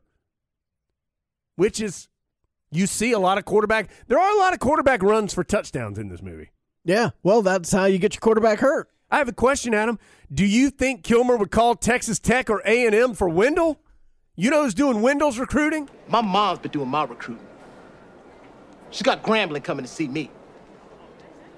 Damn, Mox. Thought you knew. That's how Wendell ends this until Mox thinks about it for a second and then says, I'll get you in the end zone. Wendell thinks about it for a moment. We cool, Mox. That's all it took. Wendell's on a roller coaster this moment at his locker. I mean, he redlines, and then eh, uh, if Mox has got my back, Yeah. then we're good. Yeah, everything's fine. Um, Darcy then comes up. It's awkward, but Mox makes it not awkward. But then Darcy aggressively kisses Mox, even though they just said they were friends. Jules sees Mox kissing Darcy, and uh oh, Adam, things are falling apart. Yeah. So then Mox. Now here's another th- a long day and night because then Mox goes to the drive-in called Top Notch Burgers, where Darcy or where Jules works, to try to explain the situation. But Jules, while fulfilling orders, kind of like a Sonic, where it's like you've got the drive up and but you've got the one person in the booth. She says, What a Kodak moment. Star quarterback Johnny Moxon having a gut check minute about who he really is. "Well, she is mean." Well, to be fair, he had been mean to her. He says, Jules. and she says, Mox? Wow, these are big time lines.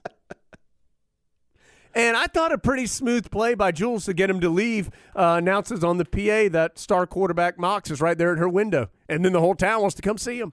To which two dozen people who didn't know he was there before then swarm his car. Yeah. So, Adam, here comes a scene we can't really talk about that the outing that Mox has been organizing is a trip to a gentleman's club for Lance, Tweeder, Billy Bob, Mox, and Wendell. And Brett, the owner of said gentleman's club, puts them on the house all night. This is a Thursday night, Adam. Yeah. They have school tomorrow and a game. They're playing Elwood tomorrow. At one point, Billy Bob gets on stage because he says he's there to work. Uh, Hot for Teacher hits at him, and whoa, Miss Davis works at the gentleman's Club. They walk out of the. Hold on. I'd give it a 10. I give it a uh, a ten, a ten. The next morning hits hard, Adam, because they walk out of the gentleman's Club, and it is seven o'clock in the morning. Did their parent are their parents not aware that they've been gone all night? It seems And how did they stay till seven in the morning? Yeah, like what was occurring between five and seven? Like there's other patrons still there, and five sets of parents didn't notice their kid didn't come home on a Thursday night before a big football game. Where's Wendell's mama? Is she out talking to Grambling? Yeah, she's running his recruiting. You think she would be on top of things a little more? Yeah. Well, Adam, I think then we go straight to the matchup with Elwood. And I have to say, I think it's the first time ever that Thunderstruck has been put to a team playing poorly. because, of course, the Coyotes don't play well because their five or four of their most important players were out at a gentleman's club until seven in the morning. Kilmer is unhappy in slow motion. He spikes his headset, throws his notepad. They lose 20 to 3. A lot of turnovers, overthrows, mistakes. Billy Bob jumps off or is a false start. As you can imagine, Kilmer is not happy. We're in the locker room. The hard work of so many sacrificed by the disrespect of a few. So somehow, Kilmer already knows what happened because he walks right up to Moxon and says, You sacrifice the honor of this football team and the town that supports it. You poisoned my team, son. Hope last night was fun. Hope it was fun. Was it fun? Was it fun? Billy Bob's crying. Kilmer kicks him out of the locker room. You cost me my perfect season. How's it feel? Huh? You disgust me. My star quarterback is dragging his leg around because of you. And on top of it, I got to sit and watch you cry about it. Everybody goes home. Moxon's dad. People are saying you organized an all night drinking party. And then, Adam, that leads to probably the most famous line from the movie. You got the opportunity of a lifetime. You Playing treated it like a football at joke. West Canaan is not the opportunity of a lifetime. Your attitude's wrong. Your tone of voice is wrong. This is your opportunity For here. you, playing football at West Canaan may have been the opportunity of your lifetime, but I don't want your life. Multiple takes of that scene. Uh, Dawson says the first time he did it, he did it very low key, and they kept trying to amp him up and add a little more each time. And there's even a take that didn't make it in where he adds in an inappropriate word That even made Adam's potty mouth blush. Yeah, and that's what got the reaction shot from Dawson's dad. That he he was surprised that Dawson would use that language. Moxon's brother comes in with Bacon the pig, and that makes Mox realize that Billy Bob is is having a tough moment, and he finds him parked in the middle of the football field at Bud Kilmer Stadium, throwing his trophies onto the field and shooting them with a shotgun. At very close range. Yes. I wrote down uh, if I was going to try to summarize this part of the movie in just one sentence, things get very serious when the kid who had been on a crucifix says Billy Bob dropped off a pig named Bacon. Like, that's the mood of the movie. That's how you know things have turned serious when that occurs. But uh, I felt like I thought Billy Bob was going to be throwing the trophies up in the air and shooting them Like like, skeet shooting skeet shoot- But he just he kind of throws them a couple feet in front of his truck and then shoots them, and he's not getting a lot of kickback from that shotgun. No, he's not. So I, I felt like there was no one's wearing safety goggles. There's a lot of safety concerns that I have with this scene. Yeah, uh, Billy Bob is distraught that he has ruined everything. Moxon says, Who cares about Bud Kilmer's 23rd District Championship? I don't. I do! I do! Man, Coach loved me like a son. Treat me like one, too. He told me to protect Lance, and I didn't. So it's clear that being a part of the West Canaan Coyote history is really important to Billy Bob, Adam. That's all he's It's got. all he's got. Then, Adam, after Mox kind of breaks the mood and, you know, eases things up, and Billy Bob hands him the gun, on the scoreboard, there's a poster advertising a meet and greet with Coach Kilmer, which you could just do at the diner, but they're having a meet and greet. Like taped to the bottom Yeah. of the scoreboard. And Moxon takes the shotgun and shoots a hole in it, which also has to shoot a hole in the leg of the scoreboard. Well, I think because it was hanging below the bottom of the scoreboard, maybe he hit it Mm. below the scoreboard part. Either way, I think there's some possible vandalism going on here. Good news is the Coyotes still have a chance at the district championship, which will send them to states. But they got to beat Gilroy. And Adam Gilroy just dropped down from 4A to 3A. They've been killing people. They've been hurting people, according to Sheriff and Chet, who came to the Moxon's house, meet with uh, Mox's dad just to make sure that Mox is going to, quote, stick with the game plan.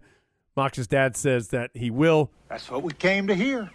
Thank you, Sam. Were they threatening him? Yeah, what was the alternative? Uh, if he had said, well, you know, Mox is a wild card, I can't promise what he's going to do, they'd be like, you're under arrest. This whole house is on lockdown. I'm sorry. I, I didn't understand what the implied threat was. Like, we're going to put in the backup? We don't have a backup. Also, you're not the coach. You're the sheriff. You're the law. Mox gets his full ride from Brown in the mail. Yeah, a very a one envelope, like tiny envelope that his dad said had come like a couple days ago or yesterday, and of course, full academic ride to Brown. Something any dad would be proud of, right, Adam? Not Mox's dad. He can't change. Johnny, I'm real proud about Brown, but I need to talk to you about Gilroy. Oh, this upsets Mox. Gilroy? Yeah. Tell me who wins. You go back to the practice field, and Kilmer, after practice, tells Mox, Disobey me, and I will bury you. and this is where Kilmer goes full heel, Adam. If it wasn't there yet. I know about your scholarship to Brown. I got your grades under review.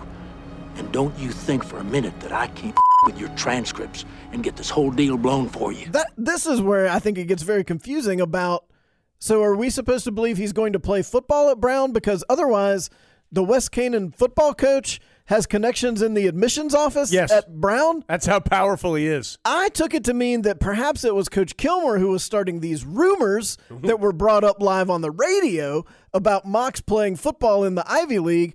And is it even possible that perhaps Coach Kilmer doesn't even understand? Well, they don't have scholarships in the Ivy League for for athletics, right? Oh, now you're just completely picking nits.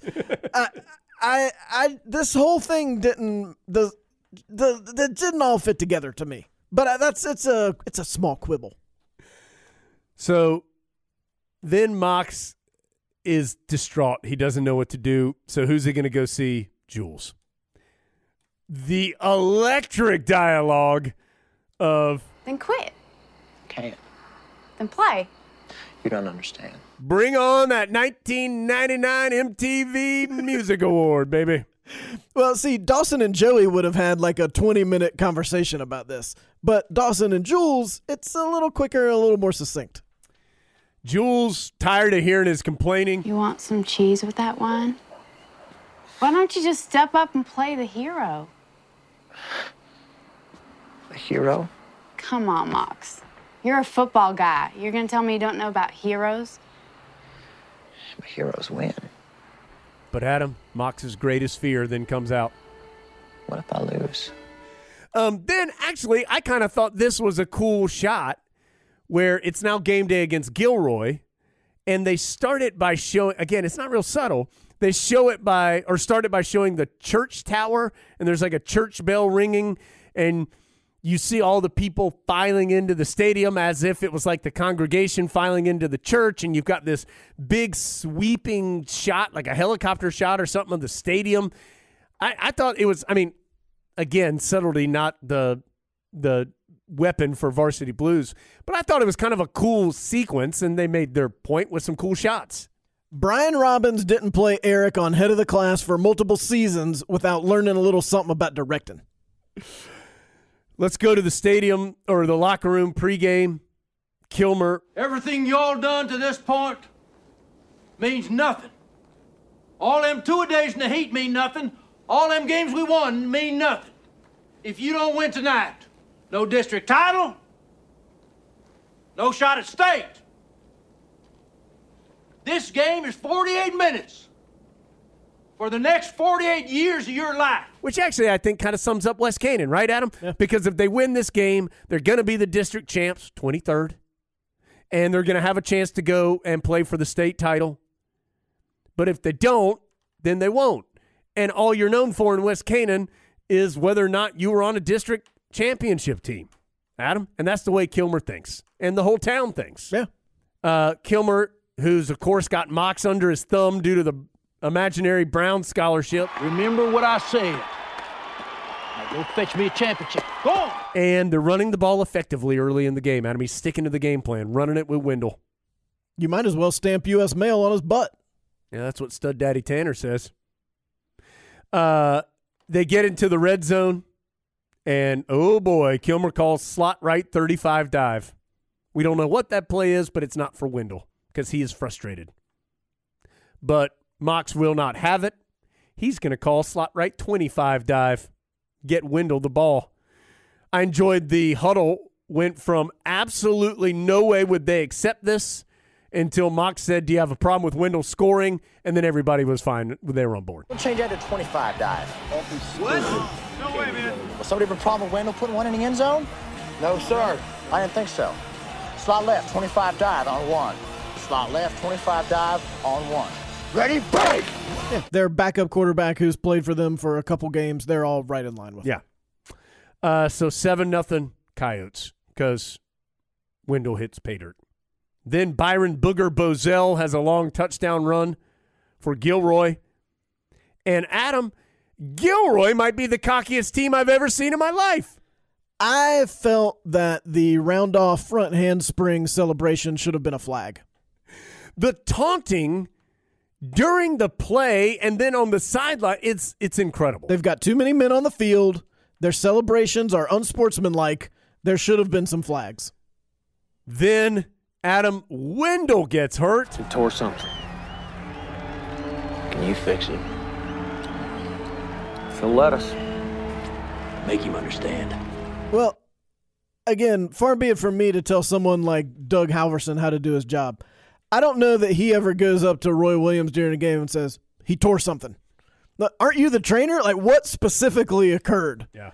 Not uh, from 100 feet away. What do you think happened? I know you were on the headset at the time the play occurred, but put down the headset and give me the medical diagnosis. Gilroy takes advantage of the turnover, touchdown, fourteen to seven, and the taunting gets out of control. The dude, there's he does a full breakdance in the end zone. Again, no flag. Even Stud Daddy Tanner says, Caught down there by Matt Garvin in the end zone, and look at him dance with the football. Get some mustard. There ain't no room for that hully-gully stuff down there like that. I didn't know what that meant, but I felt he was saying he also felt the breakdancing should have been a flag. Kilmer just trying to get into the locker room so he can get Wendell shot up, uh, forces uh, Mox to take a knee for the final minute 38 of the half. And rightly gets booed. They even on the radio call it gutless football. Which again seems harsh on the West Canaan network. But so I, eh, I'm going to tell you, if Kilmer he- hears that, no way that dude's the announcer next game. did the other team not have any timeouts? Yeah, you would think they'd be like, all right, we're getting the ball back. Breakdancing time. Is Wendell going to get shot in the leg? Is he going to get the shot? Wendell's not sure. Seems like he wants to do it. But then Adam Mox, mm-mm, no, comes in and says no. Even Tweeder comes in and says, Hey, coach, I, I heard a pop. You know, I think he's hurt pretty bad. You get out of here. Y'all wouldn't know anything about dedication, team play. Lance shows up. But I would. Don't do it, Wendell. It's not worth it, man. To which Kilmer, Adam, who's been in Lance's corner the whole time, Kilmer then says, You gonna listen to that from a gimp who's praying that we'll lose so he can be the missing link? He calls Lance a gimp. He's totally lost control of himself and his team. Things are going south in this halftime locker room. One by one, the players say they're out. They tell Kilmer, Only way we're going back out in the fields without you. and Kilmer goes absolutely crazy. But then, Adam, I think, and by crazy, I mean he attacks Moxon. It's a very Woody Hayes kind of moment. Like he knew it was over as soon as this happened. And Adam, I thought Jon Voight pretty effectively delivers the next line. All right, get your helmets on and take the field. Let's go, let's go. Let's go now. I'm, I'm walking out that door. Want y'all to trust me? Follow me out there. Well, let's go. Let's go. And you can tell he's on his line. He doesn't know what else to do because his team's not following him. I enjoyed a couple things about this scene. Number one, Coach Kilmer's answer to Mox's jeans are his pleated khakis. Oh, yeah. And two, if you go back and watch when Coach Kilmer attacks Dawson, there's a moment where Dawson's face looks like he truly believes Jon Voight's about to kill him. Uh, he clearly thinks there's a chance he may not survive this. So either some great acting by Dawson, probably that, or they were all secretly a little afraid of Jon Voight, which we know is not true because Amy Smart said that Jon Voight was a great mentor to everyone on that set. Kilmer walks out of the locker room, and Adam, he is all alone, and they make that very clear. He is in a long, oddly lit hallway. He's sad, alone. He walks out with nothing but his banners to keep him company. Very fortuitously, right through the sign that has the exit sign right mm-hmm. above. Just in case you're not quite sure where he's going, he is leaving. So now what's going to happen? Well, let's go back to the locker room. Tough look for Mox and his hair with the lighting. And hey, James Van Der Beek, I feel your pain, man. When there's that light like pointing right down on your head, that should be that's not right. Yeah. You can't do that to James Van Der Beek, who was a having the hairline go backwards as a senior in high school, allegedly. Allegedly. to that point, Adam, they show the faces of a lot of guys on. This is the oldest high school team ever. They've got some red shirts. Yeah, they're they're like in a union. They've got, they're like electric workers from New York City. They got to be like forty five years old. Well, they had talked at the picnic about holding back the kid in eighth grade so that he could be older as a freshman. Some of these kids were head, held back multiple decades. Yeah. So that they could play high school football for the Coyotes. Also, whoever's wearing number 42 has the biggest shoulder pads I've ever seen in my life. His head, it looked like it, it looked like his head was engulfed by the shoulder pads that he was wearing. Um, we did see a couple other names, including Pina. Maybe he's on defense, Adam. Pina. I don't know. Mox has the opposite of Kilmer's speech. Let's go out there and we'll play the next 24 minutes for the next 24 minutes. And we'll leave it all out on the field. We got the rest of our lives to be mediocre, but we have the opportunity to play like gods for the next half of football. But we can't be afraid to lose. There's no room for fear in this game. But we go out there and we give it absolutely everything. That's heroic.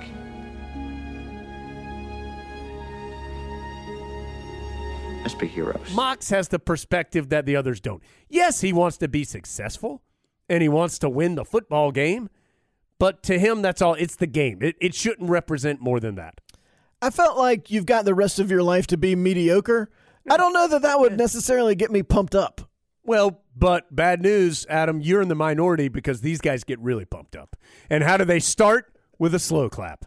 Adam, I mean, it was the a perfect huddle slow clap. Tweeder starts clapping slow. He gets about two slow claps in. Then about three other dudes start slow clapping with him. Next thing you know, it's a wildfire, and everybody is just whipped into a frenzy.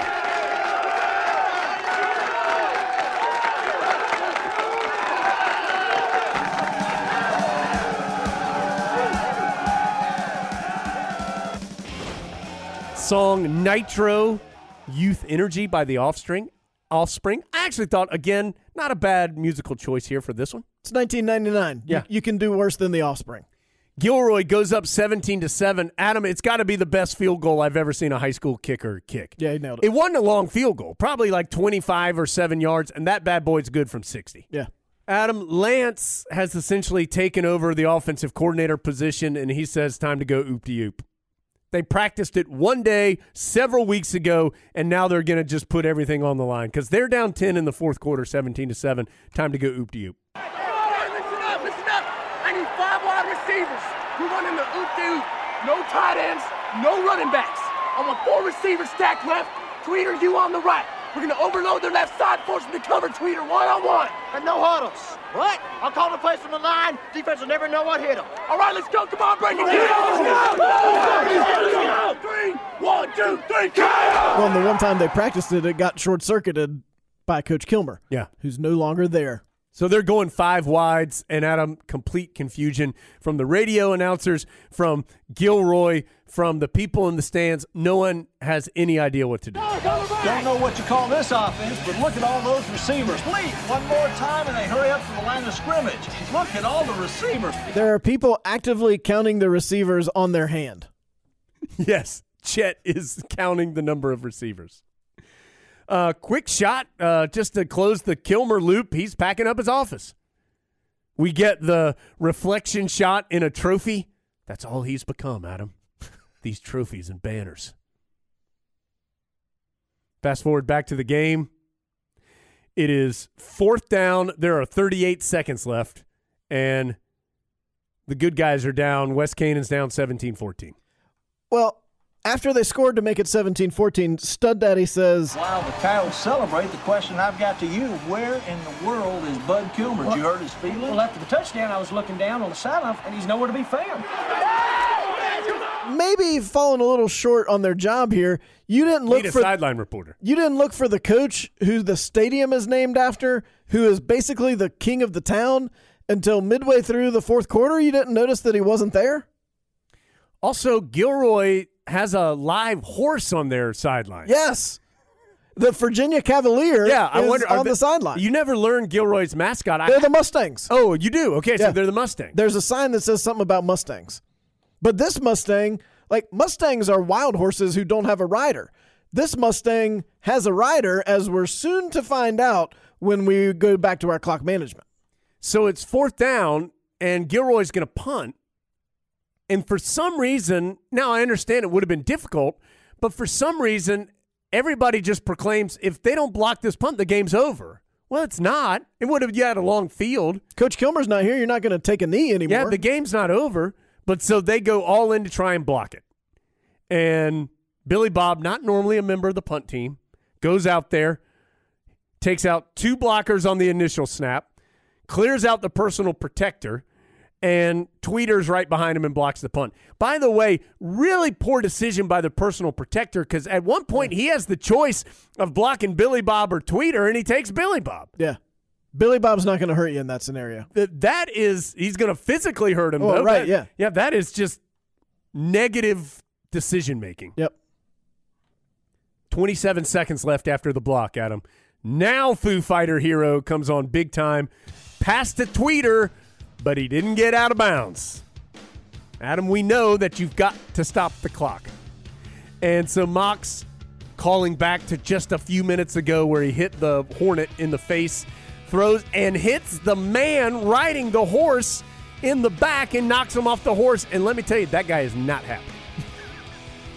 but the West Canaan Coyote mascot, he is happy because he howls.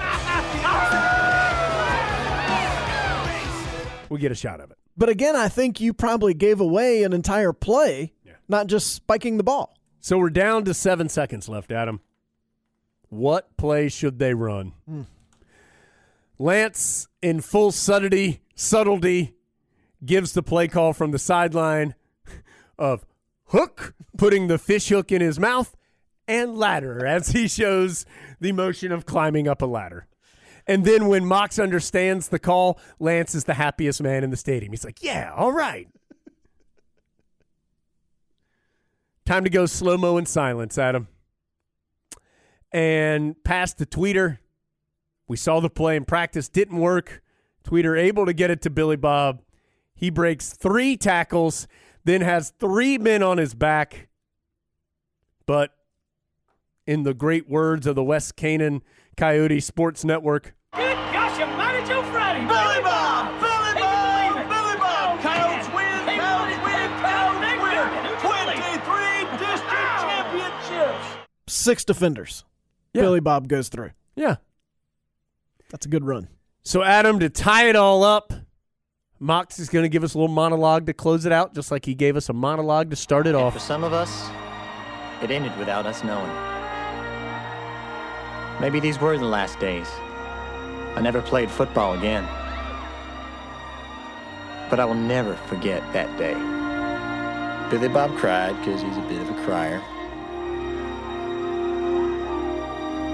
And Tweeder drank beers because, well, Tweeder drinks beer.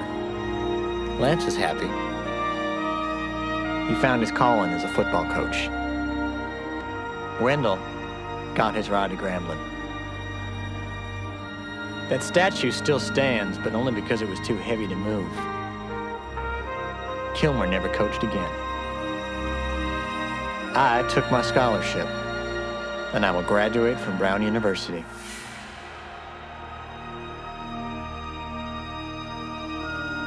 The day was ours, and no one can ever take it away.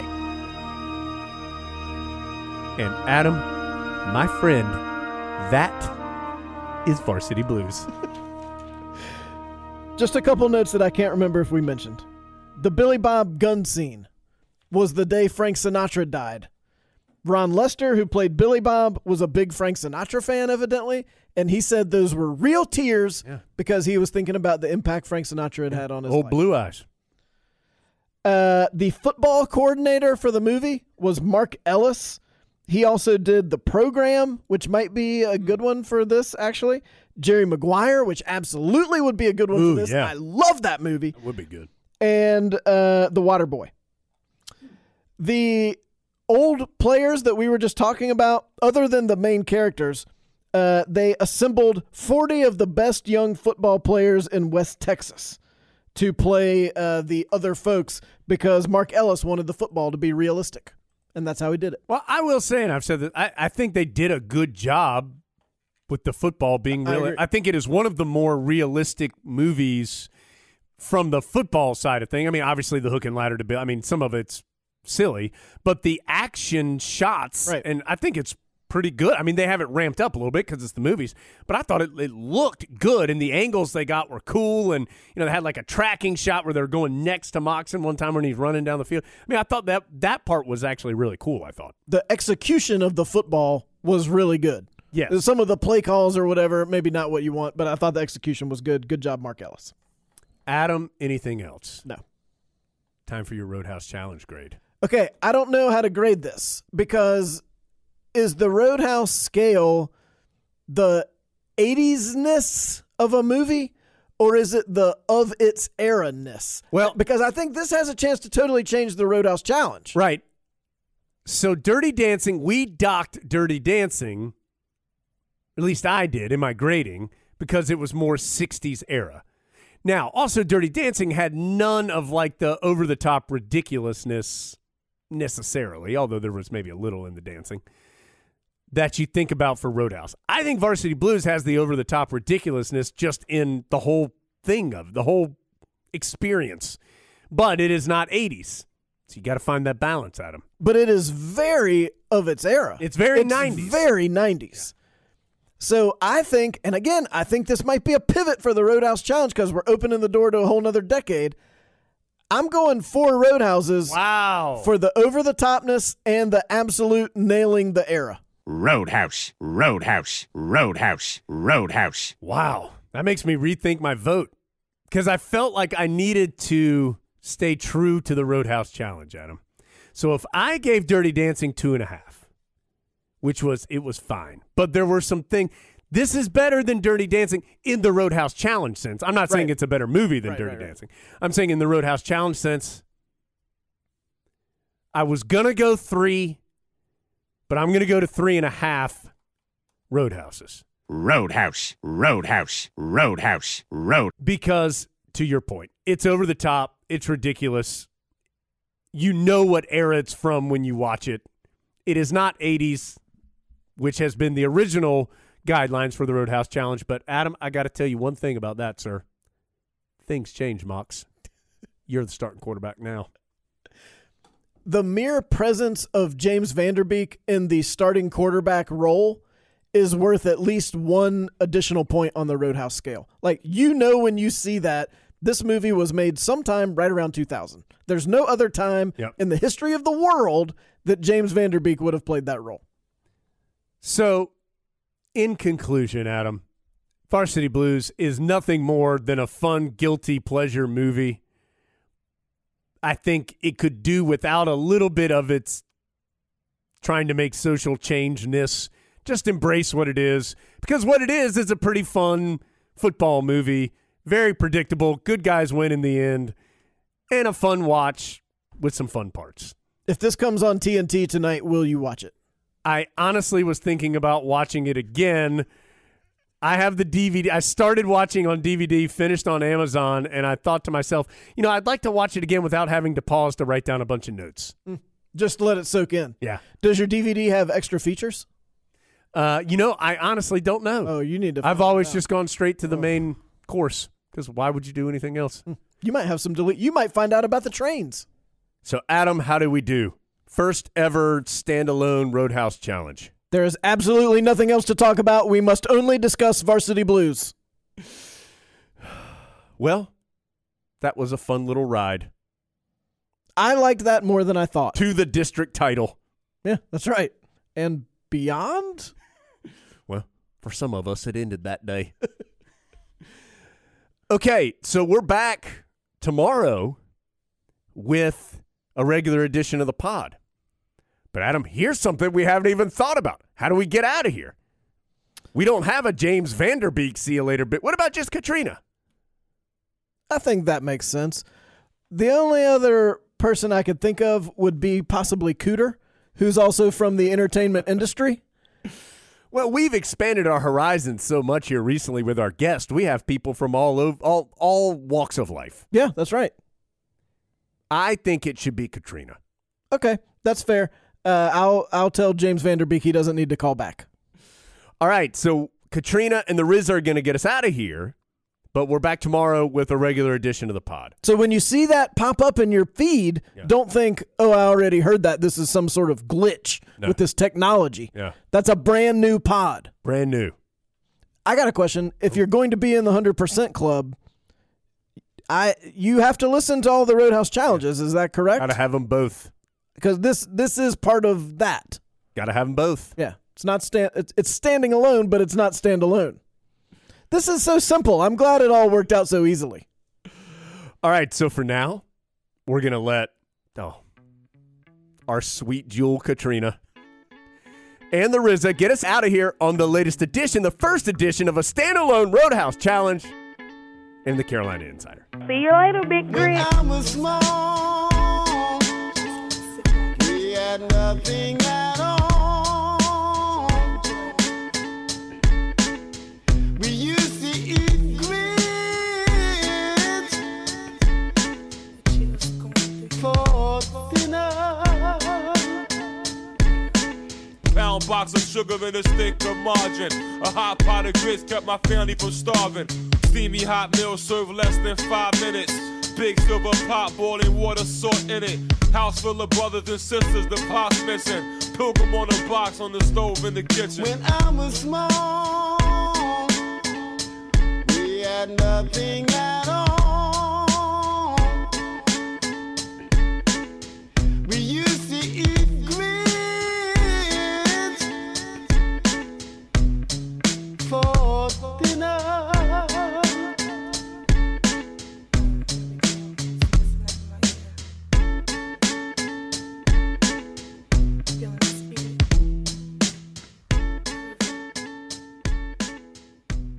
See you later, Big Grit. The preceding has been a Learfield IMG College presentation of the Tar Heel Sports Network.